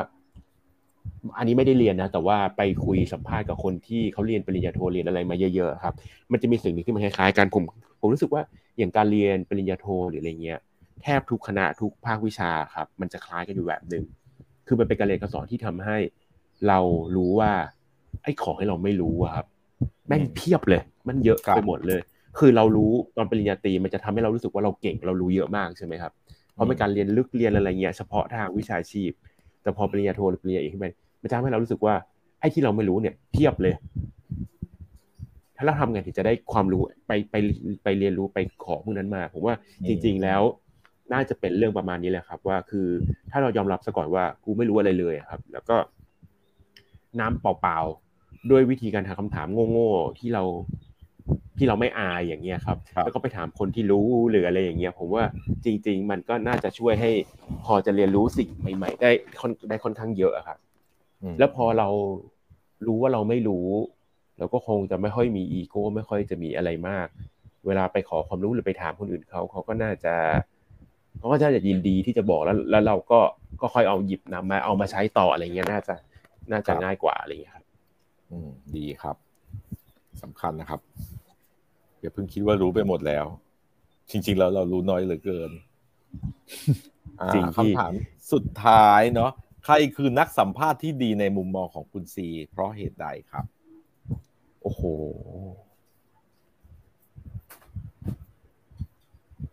อื้อหือผมว่าแทพูดบมาทุยี่คสิบคนก็ได้ที่พูดมายี่สิบคนก็ได้ ไม่ผมว่าจริง ๆ แล้วแทบแทบทุกคนเลยพี่คือ อย่างคนในแวดวงคนที่เป็นนักสัมภาษณ์อะไรเงี้ยก็ใช่ก็ต้องดีอยู่แล้วล่ะ คนที่อยู่ในในหน้าจอในอะไรเงี้ย เจ้าบรรดาคนที่เคยทำงานร่วมมาเจ้านายเก่าอะไรเงี้ย ในอเดพี่โหนงพี่ก้องทรงกฎครับเคนนักคลินทร์ที่เคยอ่าเคยเห็นหรืออ่าใครนะไอเบลจิรเดชที่ตอนนี้อยู่แคปิตอลผมว่าทุกคนน่ะก็ก็ก็เก่งหมดวิปพี่วิปพี่อะไรเงี้ยที่ของ happening อย่างเงี้ยผมว่าเก่งหมดเลยแต่ว่าจริง ๆ แล้วมันก็มีคนอื่น ๆที่ ที่เหมือนเป็นในการทำงานในอะไรของเราอะไรเงี้ย ผมว่าจริงๆ อย่างที่เล่าให้ฟังคือแม่ค้าที่ที่ขายก๋วยเตี๋ยวที่ไปเล่าให้เพื่อนฟังว่ามึงต้องทำผมให้ผมว่าจริงๆคือยุคนี้มันก็เป็นแบบ แทบจะทุกคนมันเราเราเราเราสอนแล้วเราก็แชร์เราให้กันและกันอะไรเงี้ย โดยที่รู้ตัวและไม่รู้ตัวอะไรเงี้ยครับผมว่านักสัมภาษณ์ที่ดีคือ จริง ๆ ของง่ายๆหลายๆอย่างอะในรอบๆตัวเวลาที่ได้ยินคนเขาพูดกันหรืออะไรบางทีมันก็ เอ๊ะ มันก็ มันก็กระตุกความคิดเราเหมือนกันนะครับ โดยไม่ว่าจะโดยบังเอิญโดยตั้งใจหรืออะไรอย่างเงี้ย ผมว่าแทบจะทุกอาชีพทุกอะไรก็ก็มักจะมีประเด็นนักสัมภาษณ์ที่ดีอยู่ในอยู่ในตัวเสมอครับ หมอเงี้ยเวลาเราไปหาหมอทำอะไรมา พอต่อไปหรือเขาก็มีวิธีถามจนได้จนเขาวินิจฉัยได้ว่าตกลงมึงไปมึงเป็นโรคอะไรหรืออะไรอย่างเงี้ยก็อืมอืมก็จะมีประมาณประมาณอย่างนี้อยู่อะผมว่าแทบทุกคนเป็นเป็นนักสัมภาษณ์ที่ดีได้หมดเลยครับ อืมโอ้ วันนี้นี่เลยยาวพอสมควรนี่เกือบสองชั่วโมงปกติเนี่ยปกติมันยาวแค่ไหนพี่ผมก็ไม่รู้ ก็มีมีชั่วโมงกว่าก็มีสองชั่วโมงก็มีสองชั่วโมงก็มีแล้วแต่ความเพลินนะครับแต่สีก็สนุกไหมพี่ก็สนุกสนุกนะดีครับไม่รู้อ่าสนุกสนุกคุณผู้ชม แต่วันนี้ทำไมคุณผู้ชมเราแบบว่า เงียบเหลือเกินพี่เล่นพี่เล่นไลฟ์ตอนสี่โมงของวันเย็นวันศุกร์อะพี่ คนเขาก็เขาก็ทำงานกันอยู่แล้วครับ ก็เออเออก็เข้าใจได้พี่ เราเอาสะดวกเราไงไม่เอาใช่สะดวกคนใช่อื่นเออเขาก็เลยไม่มีใช่คนดูก็ก็ก็ไม่เป็นไร เมื่อก่อนตอนผมทำรายการไลฟ์เนี่ยพี่มันต้องมันต้องสองทุ่มมันต้องอะไรอย่างเงี้ย ทุ่มหนึ่งอืมทุ่มครึ่งอะไรอย่างเงี้ยครับเพราะกลับบ้านอาบน้ำกินข้าวแล้วอะไรอย่างเงี้ยครับ ก็เออเออแต่พอเราเอาสะดวกเราก็ก็เป็นอย่างนี้แหละครับใช่เก่งใจน้องๆทีมงานไงเดี๋ยวเขาต้อง กลับเลิกงานดึกเลิกงานอะไรต่างๆเขาต้องแบบไปใช้ชีวิตของเขา เราก็เอออืมอืมไม่เป็นไรเดี๋ยวไปดูย้อนหลังเอาแล้วกัน ได้ครับ อ่าไหนซีจะมีอะไรทิ้งท้ายกับคุณผู้ชมบ้างไหมครัก็บช่วงนี้ก็เดี๋ยวฝากติดตามผลงานของทางทีม Department of Wonder ครับ ที่จะเกิดอืมเปิดตัวในในปีนี้สักผลงานหลาย ๆ ชิ้นก็ อาจจะฝากข่าวฝากให้พี่สยามมาช่วยแชร์ด้วยครับ แล้วก็เร็วๆนี้อย่าลืมไปดูนิทรรศการอ่า25 ปีของออฟฟิศที่สยามมาด้วยนะครับ ขอบคุณครับซีเชิญนะ อย่าลืมใช้ความเป็นได้เน็ตครับไอดอลช่วยเชิญชวนนั่นไงพี่อย่าไปเชื่ออ่าไอ้เฮียแฟนคลับดิวมากครับโอ้โหแต่ละคนเนี่ยคนที่เรารู้จักนี่มีแต่คนเก่งๆนั่นเลยนะดูแบบแวดล้อมไปด้วยคนที่แบบโอ้โหสุดยอดดีใจที่ได้ รู้จักแล้วก็ได้เห็นความเจริญเติบโตก้าวหน้าของแต่ละคนครับ ยินดีครับ เช่นกันนะครับ ติดตามผลงานไอดอลของพี่สยามอยู่เสมอครับ ขอบคุณมาก ๆ เลยครับ ก็ไว้มาพบกันใหม่นะครับ ในรายการ My You Business แล้วก็สำหรับคนที่มาชมไลฟ์ในครั้งนี้นะครับ ผมจริง ๆ แล้วเรามีสองคลิปที่คุยกับคุณซี พูดเรื่องประวัติความเป็นมาชีวิตวัยเด็กนู่นนั่นนี่อะไรต่างๆ แล้วก็รูปแบบวิธีการทำงาน ผมว่าฝากไปติดตามอันนั้นด้วยรวมถึงไปติดตามแขกรับเชิญท่านอื่นๆนะครับ เราทำรายการมาสักสองปีกว่าแล้วสามปีแล้ว อืมก็คุยกับคนหลากหลายอาชีพนะครับ หลากหลายวงการนะครับลองเข้าไปชมกันได้นะครับ เนี่ยรู้สึก คนดูน้อยน่าใจหาย แต่ว่าคลิปเรามีประโยชน์นะ เรายอมรับเลยจริง เพราะว่าไม่ใช่ประโยชน์จากเราหรอกประโยชน์จากแขกรับเชิญของเราแขกรับเชิญของเราก็เก่งมากๆดังนั้นเนี่ย อยากให้มาดูกันนะครับ ขอบคุณซีนะครับ แล้วก็ขอบคุณโอมทีมงานนะครับ แล้วก็ขอบคุณคุณผู้ชมทุกท่านนะครับ ที่ติดตามนะครับ ขอบคุณพี่สยามด้วยครับ ที่ให้เป็นเขียดผู้มีแก่ครับแขกผู้มีเกียรติครับขอบคุณต้งครับช่วยกันไว้พบกันใหม่คราวหน้านะครับ ขอบคุณทุกท่านทุกท่านด้วยนะครับ สวัสดีครับบ๊ายบาครับยสวัสดีครับพอดแคสต์รายการนี้นะครับ ดัดแปลงมาจากคลิปวิดีโอของรายการเราที่ลงใน YouTube นะครับ ในวิดีโอเนี่ยจะมีภาพตัวอย่างงาน แล้วก็ภาพประกอบอื่นๆ หากสนใจรับชมเป็นวิดีโอรบกวนติดตามเราในช่อง YouTube ด้วยนะครับ รายการ My Your Business นะครับ เป็นรายการพูดคุยกับนักออกแบบ หรือคนทำงานในอุตสาหกรรมสร้างสรรค์ ผลิตโดยบริษัท Pink Blue Black and Orange นะครับ ด้วยความร่วมมือกับสมาคมนักออกแบบบริกสินไทยหรือไทก้าครับ ขอบคุณทุกท่านนะครับที่ติดตามฟัง แล้วก็รบกวนไปติดตามชมรายการตอนอื่นๆ จากแขกรับเชิญท่านอื่นๆ ในเพจของเราใน Facebook แล้วก็ในช anel ของเราใน YouTube ด้วยนะครับ พบกันใหม่กับตอนหน้า สวัสดีครับ